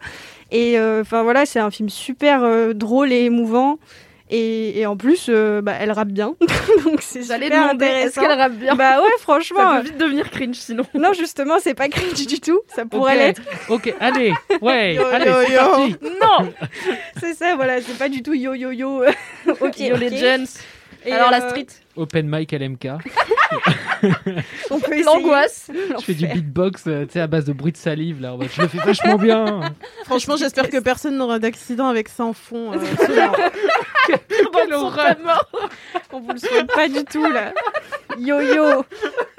Franchement, euh, le pronostic de, de la personne, je pense qu'il sera engagé euh, davantage avec elle. La personne va abandonner, elle ouais, va lâcher prise, elle va dire je vois la lumière, j'y vais, c'est horrible ce qui se passe. Beatboxer tue. Je peux pas écouter ça. Mais euh, ouais non, du coup c'est un super film euh, bah, qui est un peu, enfin je sais pas s'il est passé inaperçu. En fait c'était genre je pense pendant le Covid vraiment à, en plein dedans, et c'est sorti sur Netflix aux États-Unis. Je ne sais pas si c'est disponible sur le Netflix français. Euh, je crois que oui. Mais du coup, euh, bah, c'est dommage parce que du coup, je crois, enfin, ça a fait du bruit aux États-Unis quand même un peu. Ça a gagné des prix et tout, mais euh, et c'est sûr que je pense que ça aurait pu avoir beaucoup plus d'impact si c'était sorti normalement euh, au cinéma euh, dans une époque normale. Et, euh, et en fait, bon, moi, je suis toujours très très impressionnée par euh, les meufs euh, qui euh, écrivent, réalisent. Euh, et jouent dans leurs propres films. De on ouf. pense euh, à Issa Rae, on pense à euh, euh, Michaela Cole. Enfin, euh, vraiment, moi, c'est un truc qui me... Parce que autant, euh, euh, je me dis, ouais, je pourrais grave écrire une super histoire, mais autant réussir à tout donner à ce point-là. Euh, en fait, elles, elles, se, elles se mettent complètement à nu et elles nous donnent tout ce qu'elles ont euh, dans leur performance d'actrice, et pour une histoire qui sont quand même... Enfin, c'est souvent des histoires très proches de leur vraie vie. Et c'est, ça se ressent énormément dans le film, et je trouve que... En plus, il bah, y a une, une atmosphère euh, dans la réalisation, voilà, c'est en noir et blanc. Donc il y a tout un truc un peu euh, qui nous rappelle justement les films new-yorkais un peu à l'ancienne, entre guillemets. Et je trouve que vraiment, c'est un super, super film. Euh, voilà quoi. Top. Ça donne envie. Grave. Bah ouais, grave. Ça me fait un peu penser à la série Harlem. Ah oui, j'ai pas vu cette série. Il paraît que c'est bien, c'est nouveau, c'est ça? C'est ouais, c'est récent. nouveau, j'ai ah, déjà trop bien. euh... Je vais noter. C'est cool. Après, j'aime pas tout. Il y a des trucs un peu clichés, mais euh, dans l'idée, ça se passe à Harlem. C'est des personnes, bon, elles sont un peu plus jeunes, elles ont la trentaine. Euh, mais il y a cet aspect aussi, euh, notamment avec euh, l'un des personnages dont j'oublie le nom, mais euh, pareil, euh, qui veut devenir euh, actrice, comédienne, et cetera. Et qui, qui, qui a ce dilemme-là de vouloir, euh, de vouloir euh, bah, rester dans son truc, mais en même temps, elle doit manger, donc elle mmh. accepte des, des, des gigs un, fun, peu ouais. moins, euh, un peu moins fun et tout. Donc ça m'a fait penser à ça, mmh. ça a l'air cool. Et il euh, y a une scène, sans spoiler quoi que ce soit, super euh, relatable si on est artiste. C'est vraiment, elle pleure dans son salon, par terre, et elle dit « I just wanna be an artist !» Et vraiment, j'ai fait « Ouais !» Quel mood. Moi, tous les dimanches. C'est vraiment ça, quoi. Je pense que tous les gens qui font quelque chose d'artistique, ils se disent « Ah oui, oui, je connais un peu ce mood-là euh, de remise en question constante euh, de la oui. vie. » Ouais, ouais, c'est difficile. Mais du coup, euh, c'est, c'est super intéressant, et puis elle est super euh, touchante. Et du coup, euh, du coup, voilà, foncez, allez le voir. Je sais pas où, mais je me renseignerai. Je vous mettrai un lien dans la description, voilà. Vous tiens au courant. Ouais, j'irai voir. Ça a l'air cool. Merci Eva pour ce ah, kiff non. qui euh, m'offre une petite transition vers mon kiff, ah. puisque euh, mon kiff, je l'ai achevé hier, et à un moment dedans, ça parle de quelqu'un qui se demande si euh, il va réussir à vivre de son art, qui est le rap et la musique euh, hip-hop, euh, ou pas. C'est quelque chose, je sais, les gens vont me dire, j'en ai déjà parlé dans Laisse-moi kiffer, mais petit un, c'est mon podcast, je fais ce que je veux. Petit deux, c'était il y a longtemps, il y a une nouvelle saison, il faut que je vous en reparle. Et petit trois, ça fait toujours plaisir, on en a besoin en deux mille vingt-deux. Queer Eye est de retour sur Netflix depuis le trente et un décembre, où on a fêté la fin deux mille vingt et un avec une nouvelle saison de dix épisodes qui se déroule au Texas. Queer Eye, wow. Contexte, si vous n'avez pas et que vous n'écoutez pas Laisse-moi kiffer depuis le tout début. Queer Eye, c'est une émission de télé-réalité, on va dire euh, Netflix, inspirée d'un concept qui existait au début des années deux mille, mais un peu remanié quand même à la sauce plus moderne. Euh, ça s'appelle Queer Eye parce que c'est quatre hommes gays et une personne non-binaire qui, à chaque épisode, vont voir une personne qui a besoin d'aide globalement dans sa vie et euh, qui a été euh, nommée dans l'aventure par euh, généralement ses proches et euh, l'aide en lui faisant un relooking, mais pas un relooking à la Christina Cordula où c'est juste... Euh, cache tes bras et couche-toi les, coupe-toi les cheveux. C'est plutôt de quoi as-tu besoin dans ta vie pour être la meilleure version de toi-même, qu'est-ce qui te bloque et comment on peut t'aider. Donc c'est que des trucs sur la confiance en soi, assumer pleinement qui on est, et cetera. Et euh, ça a toujours été dans des coins un peu conservateurs des États-Unis, puisqu'ils ont été en Géorgie notamment, qui n'est pas un État euh, connu pour être... Euh, voilà, ils ne sont pas à Manhattan où tout le monde est à peu près habitué à voir cinq personnes queer euh, qui se baladent. Il euh, y a... voilà. Euh, Il y a la personne non-binaire, mais aussi d'autres qui portent souvent des jupes, des robes, des choses comme ça. Donc, c'est pas les, les mecs les plus vi- dans la virilité traditionnelle toxique, on va dire. Et là, ils se retrouvent au Texas pendant dix épisodes. Chaque épisode, ils vont voir une personne et ils l'aident. Et moi, Queer Eye, c'est ma passion parce que, déjà, c'est tellement feel good et j'avais peur du côté un peu... Euh, des fois, c'est un peu dégoulinant, les trucs à l'américaine. Genre, waouh, j'ai vraiment reconnecté avec moi-même et réussi mon rêve. J'avais peur du côté un peu gnangnan Disney. RuPaul Drag Race, hein. De quoi? RuPaul Drag Race, il y a des moments comme ça où ça dégouline. Hein. Mais il ouais. y a des moments, tu vois, c'est ah, pas tout le truc, quoi. Ah, non, heureusement, ouais. y a, c'est pas un téléfilm de Noël non plus, le truc. Ah, J'avais peur du côté parfois un peu caricatural qu'on peut donner ouais. des hommes gays dans ce genre d'émission. Et au final, bah, Queer Eye a vraiment réussi, euh, ça fait quand même pas mal de saisons, ils ont vraiment réussi à transformer l'essai et à apporter quelque chose de très rafraîchissant dans, les... dans la télé au sens large, dans le streaming. Et euh... cette saison, je trouve, même si on peut se dire que... On... En fait... On a à la fois un peu fait le tour du concept et en même temps c'est toujours bien parce que les personnes ont toujours un parcours touchant. Là c'est la, la saison qu'ils ont tournée pendant le Covid, donc euh, en plus il euh, y a des gens qui n'ont pas pu, normalement ils font une semaine avec la personne, ou du coup, pour expliquer, donc ils sont cinq. Il y en a un qui gère la mode, un qui gère la, donc la Jonathan euh, qui est non-binaire euh, mais qui est ok pour être genré au masculin, mais du coup je le précise quand même, okay, qui gère la beauté, tout ce qui est euh, cheveux, barbe, et cetera. Il y a un mec qui est la personne qui travaille le plus de l'émission, qui retape l'intégralité de ta baraque pendant une semaine pendant que toi tu te fais coiffer. Il y en a un qui t'apprend à cuisiner de façon saine et à revoir un peu ton rapport à la bouffe. Mais c'est un crossover de toutes les téléréalités, ça. C'est ça, c'est vrai, il y a toi, j'aime trop. Tu n'aimes pas choisir, il y a tout dedans. Putain, t'as Valérie Damido et, et les autres. Et Cyril Lignac, et oh, les maçons du cœur. Et Christina Cordula, il y a J'avoue, tout le monde. C'est vraiment non, mais j'adore. C'est l'enfer. Et ils arrivent tous à cinq et ils font beaucoup de bruit et ils adorent les chiens et essayer les vêtements des gens. Oh, et t'as donc la dernière personne, euh, le dernier mec Caramo, qui est euh, semi-thérapeute. Euh, enfin, il est pas thérapeute, donc il est pas. En fait, le truc, c'est qu'il est pas thérapeute de formation, donc il D'accord. le présente pas comme un psy et comme euh, l'expert santé mentale, parce que au bout d'un, enfin, franchement, t'as une des personnes là, épisode. Bon, il y a un épisode où il parle avec une personne qui a vécu, euh, qui a accueilli chez, donc c'est un mec qui a accueilli chez lui sa mère qui était en fin de vie, qui lui a lui-même administré le cocktail de drogue qui allait finir par mettre fin à wow. sa vie, qui lui-même à ce moment-là était accro à la morphine, qui du coup en a pris aussi, s'est endormi dans le lit et ah s'est oui. réveillé six heures plus tard à côté de sa mère morte. Okay. Ah l'enfer. Caramo, oh, il est pas psy, wow. il va pas commencer à aller apprendre à ce gars comment gérer ce trauma parce qu'il peut pas, il sait pas et tu vois qu'il est là. Ouh là là. Ouais. Ouh là là là là. C'est quelque chose. Gros morceau. Ah oui, c'est intense, et le mec il lui ça. fait shit fucked up man. Et je suis là ouais, shit fucked up man. Donc voilà, il est pas wow. thérapeute de formation et il l'appelle l'expert culture et en gros son boulot c'est voilà, tout l'aspect un peu santé mentale, on parle des blocages qu'il peut y avoir. En gros, comme les autres, ils ont chacun un truc à faire. Genre, oui, Jonathan, euh, pendant la coiffure, bah, on va aussi parler avec, enfin, la personne va aussi parler avec Jonathan de son rapport à son corps, à son apparence. Donc, il y a un côté un peu thérapie. Mais Caramo, c'est le seul où son boulot, c'est juste de te parler et de t'aider à connecter avec tes émotions, avec les gens autour de toi et à, aux traumas qui peuvent te bloquer dans ta vie. C'est ça, c'est à ça que servent les cinq personnes de Queer Eye. Et donc, dans cette saison au Texas, il y a dix épisodes assez variés. Dans les premières, c'était vraiment euh, une majorité de mecs hétéros qui étaient relookés, entre guillemets, par l'équipe. parce que l'émission à la base, à la base euh, dont s'inspire Queer Eye s'appelait Queer Eye for the Straight Guy, donc un œil queer pour un homme hétéro, et il y avait cette idée de des mecs gays qui vont apprendre aux hommes hétéros à prendre soin d'eux parce qu'ils savent pas le faire, donc ça a été quand même modernisé. Dans les premières saisons il y avait beaucoup de mecs, mais on entendait beaucoup plus prendre soin d'eux, euh, non pas juste sur l'apparence mais sur euh, plutôt un rapport beaucoup plus sain à ses émotions et tout, et à aussi venir euh, challenger les normes de genre. Et en fait t'as ces quatre gars et une personne non-binaire qui arrivent, qui vivent leur best life, qui s'habillent comme ils veulent, qui ont tous des parcours de vie. Il y en a un qui attend un enfant par G P A avec son compagnon. Enfin, il y a plein de choses à raconter et qui montrent aussi par l'exemple que, en fait, tu peux être le type de mec que tu veux et être heureux et épanoui. T'es pas obligé de rester dans des trucs de masculinité euh, hyper rigides. Donc au début, il y avait principalement des mecs qui étaient coachés par Queer Eye. Maintenant, il y a un peu plus de, vari- de variété dans les profils. Et dans cette saison, il y a deux épisodes qui sont côte à côte qui m'ont buté. Si vous voulez juste en voir deux pour savoir si vous aimez bien, je vous conseille l'épisode deux et trois de la nouvelle saison. L'épisode deux, l'héroïne, c'est ma passion. C'est Angel. C'est une meuf, elle fait du soulevé de terre, donc de l'haltérophilie. J'ai la eu go... peur quand t'as dit l'héroïne, c'est ma passion. Mais non oui, l'héroïne de cet avec, épisode avec ce qui s'était passé avec l'épisode d'avant, moi je sais pas. Hein. Non, peu de toxicomanie ah non, dans ces deux pardon, épisodes. Pardon. Quoi donc, l'héroïne de cet épisode, c'est Angel, c'est une meuf qui est du soulevé de terre, donc elle fait de l'haltérophilie, elle a des cuisses, des bras, mon gars, j'étais là, excusez-moi, elle a des trophées dans tous les sens et tout. Elle a vingt-deux ou vingt-trois ans. Et il se trouve que c'est aussi une meuf trans qui a entamé sa transition il y a deux ans. Donc, pour rappel, si vous n'avez pas tous les termes en tête, une meuf trans, ça veut dire qu'elle est née dans un corps qu'on a considéré comme masculin. Donc, ses parents pensaient avoir un fils.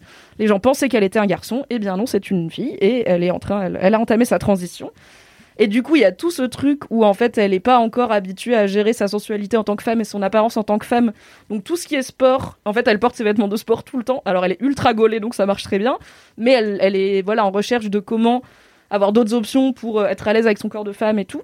Il y a tout un truc qui est hyper intéressant, je pense, et qui est une question qui se pose souvent chez les personnes qui connaissent pas très bien les sujets de la transidentité, qui est, imagine, euh, mon partenaire de vie ou ma partenaire de vie me dit que, en fait, euh, bah, je suis pas un garçon, je suis une fille, ou l'inverse. Bah là, il y a la petite amie de Angel qui, du coup, sortait avec avant sa transition, qui est toujours avec, et qui parle un petit peu de, sans que ce soit le focus, parce que le focus, c'est pas une personne cisgenre qui parle de c'est quoi mmh. une personne trans, mais ils en parlent un petit peu quand même parce que c'est une personne hyper importante, forcément, dans la vie de Angel. Et il y a tout un discours sur son daron qui, a, qui est d'origine mexicaine, qui a eu beaucoup de mal, enfin, qui au début de l'épisode n'a pas accepté sa transition et ne lui parle plus depuis. Du coup, bah, évidemment, la question va se poser de est-ce que c'est possible de le contacter, de renouer un peu du lien avec l'accord de Angel, il faut qu'elle soit chaude pour ça et tout. Et en fait, enfin, l'épisode était ouf. La meuf a un sourire. Enfin, c'est incroyable. Au, au moment où Jonathan la maquillée, la coiffe et du coup, euh, mmh. la met dans des stéréotypes beaucoup plus féminins, elle se regarde dans le miroir et vraiment, ses yeux, ils s'illuminent en mode ah yes, c'est trop ah yes, mignon. Ça y est, c'est ça, c'est ça le truc. Et j'étais là, genre, je vais crever. Vraiment, j'ai chialé de façon très laide. Ah. Il y a tout le truc avec son daron. Le daron, il pleure. Tout le monde pleure. Et en fait, je me suis dit quand même, euh, on entend de plus en plus que Netflix, ils for- il forcent un peu avec les L G B T Q, euh, ils sont hyper wokistes, ils mettent des quotas partout. Je pense que c'est pas cent pour cent faux. Il y a vraiment des fois des productions Netflix où t'es là, ok, on a un peu coché toutes les cases de la série moderne, mais est-ce que ça raconte vraiment des choses intéressantes ? Mmh. Mais là, je me suis quand même retrouvée devant Netflix avec une meuf trans haltérophile qui serre dans ses bras son père mexicain en larmes et qui se réconciliait. J'étais là, en fait, c'est quand même dingue de voir ça sur un truc aussi grand public, avec tout le discours de l'épisode qui t'explique pile les bons trucs autour de, en fait, voilà, la trans... en fait, à la fin, c'est juste une meuf qui veut être heureuse et comment on peut être contre ça. Donc bon, j'étais au bout de ma vie. L'épisode sur Angel, regardez-le, il est trop bien. Et en plus, ça donne plein d'idées de look parce qu'elle a un look hyper grunge et tout, genre ses tenues, j'étais là, bonjour, stylé. On va chercher des petites dupes sur Internet. Et l'épisode juste après, complètement un autre délire. C'est un gars, un éleveur de bœuf euh, de genre euh, trente ans euh, qui est ultra macho man, euh, donc il a un ranch, il élève du bœuf euh, wagyu, donc euh, le bœuf euh, ah ouais. le plus cher du monde après le bœuf de Kobe. Il mange du bœuf tout le temps, du bœuf et des patates, il mange pas c'est de légumes. Il avait une meuf euh, qu'il a nommée, bah, c'est son ex, mais ils sont toujours proches, évidemment il l'a trompée, donc ils sont plus ensemble. Mmh, et en gros, je... le gars, il vit sur son ranch, il vit dans un container, genre les shipping containers, ouais. qui est genre abandonné à moitié au milieu de son ranch, et je suis là...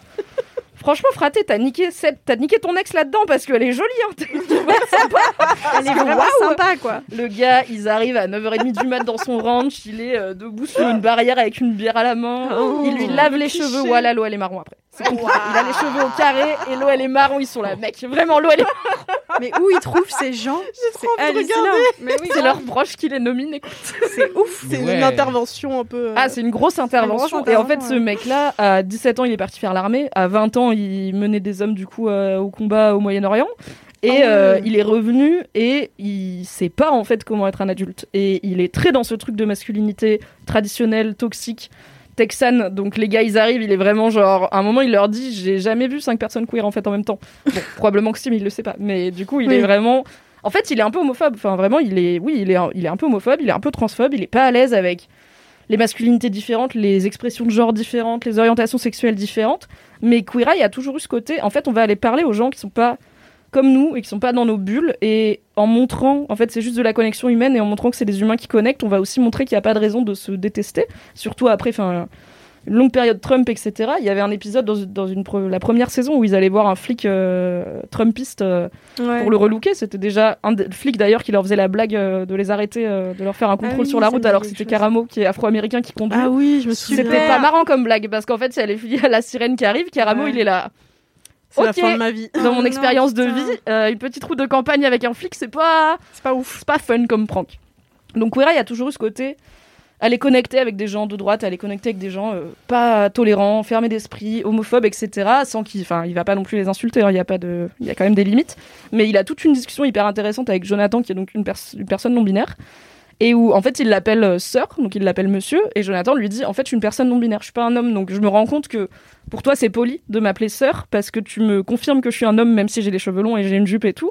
Mais en fait, t'es pas en train de me faire un compliment parce que, bah, pour moi, comme pour beaucoup de personnes non binaires, tu peux, tu peux me genrer au féminin ou au masculin, y a pas de souci, mais j'ai pas envie que tu me dises que je suis un homme. Et le mec, il est là, ok, bah, alors qu'est-ce que je dis? Parce que moi, je veux vraiment être poli. Enfin, c'est très important pour moi d'être poli. Il a ce côté un peu euh, sud, sud des oui, États-Unis, il yes tire ma'am. la chaise, il lève son chapeau, yes ma'am, yes ma'am, yes sœur. Et là, on lui dit, faut pas dire sœur, il est là, oh putain. Comment je fais du bah, coup ouais. Et en fait, il demande, mais du coup, comment je fais? Donc Jonathan, il lui explique. Et il fait, ah ok, donc je, j'ai le droit de demander les pronoms des gens. Je vais pas, ils vont pas mal le prendre. Et Jonathan était là, bah non, c'est bien en demandant qu'on sait. Et en fait, c'est pas révolutionnaire comme discours, mais bah ce mec-là, tout comme énormément de gens qui vont regarder l'épisode, n'ont juste jamais eu cette discussion bah, avec ouais. une personne non binaire et n'ont jamais. Et après, je suis d'accord que oui, tu peux googler, tu peux te renseigner, mais des fois, il faut que des gens aussi fassent un pas vers toi. Et euh, c'était du coup un super diptyque d'épisodes vraiment très différents qui montre déjà bah, toute la diversité qu'on peut trouver dans un état comme le Texas. C'est immense, hein, le Texas, mais en vrai, en France, c'est pareil. Tu peux trouver des profils très différents partout et qui montre qu'en fait, il n'y a pas mille façons différentes de connecter avec les gens. Juste traite-les comme des humains, fais preuve d'empathie, que tout le monde fasse un pas vers l'autre.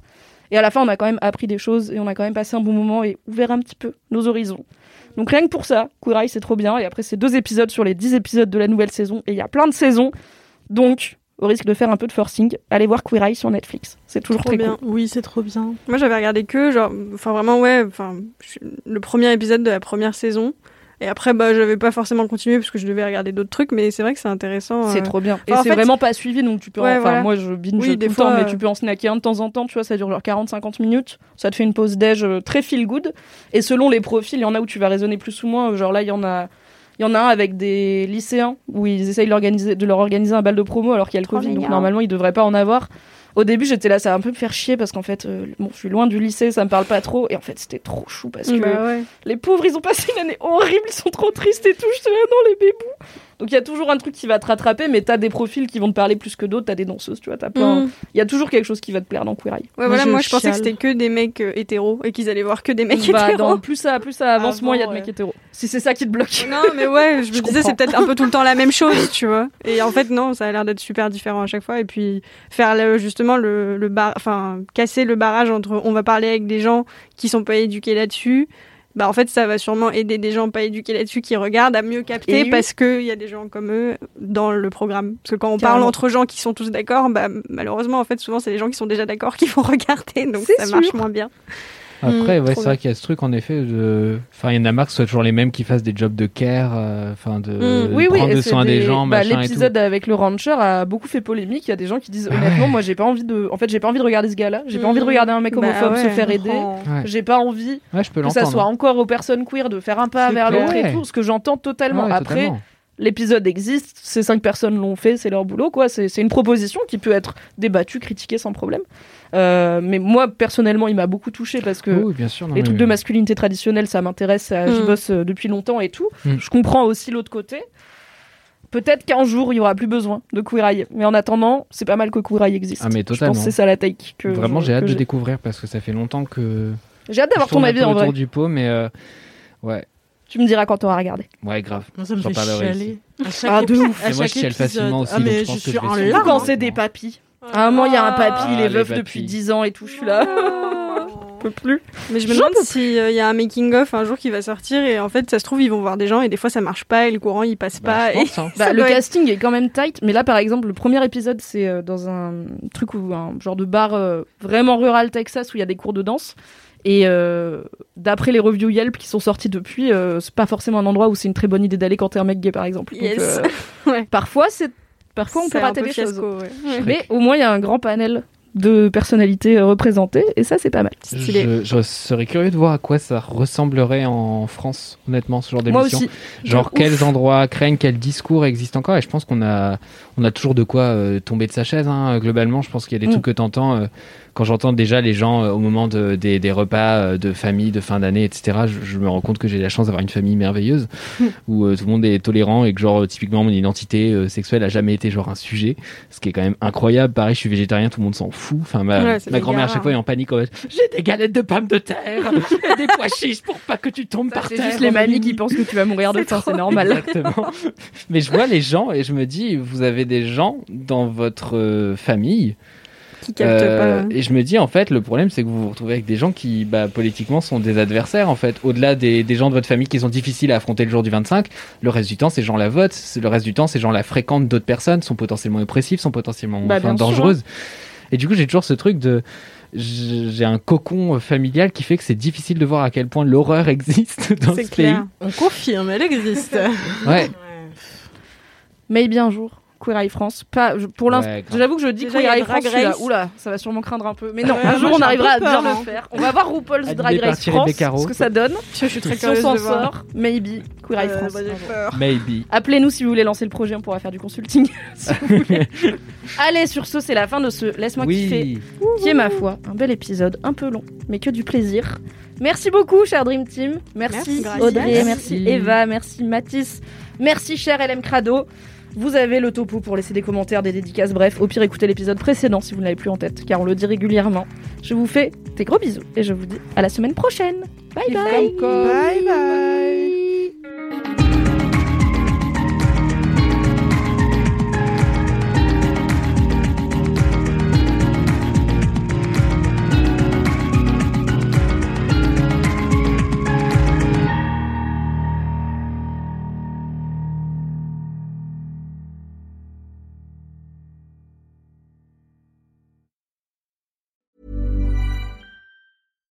When you make decisions for your company, you look for the no-brainers. And if you have a lot of mailing to do, Stamps dot com is the ultimate no-brainer. It streamlines your processes to make your business more efficient, which makes you less busy. Mail checks, invoices, legal documents, and everything you need to keep your business running with Stamps dot com.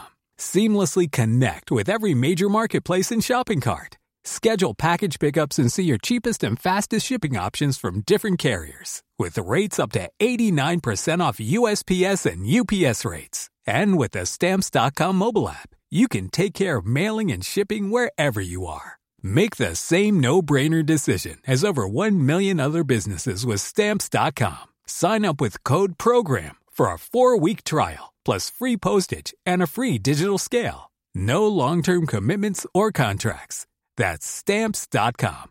Code PROGRAM.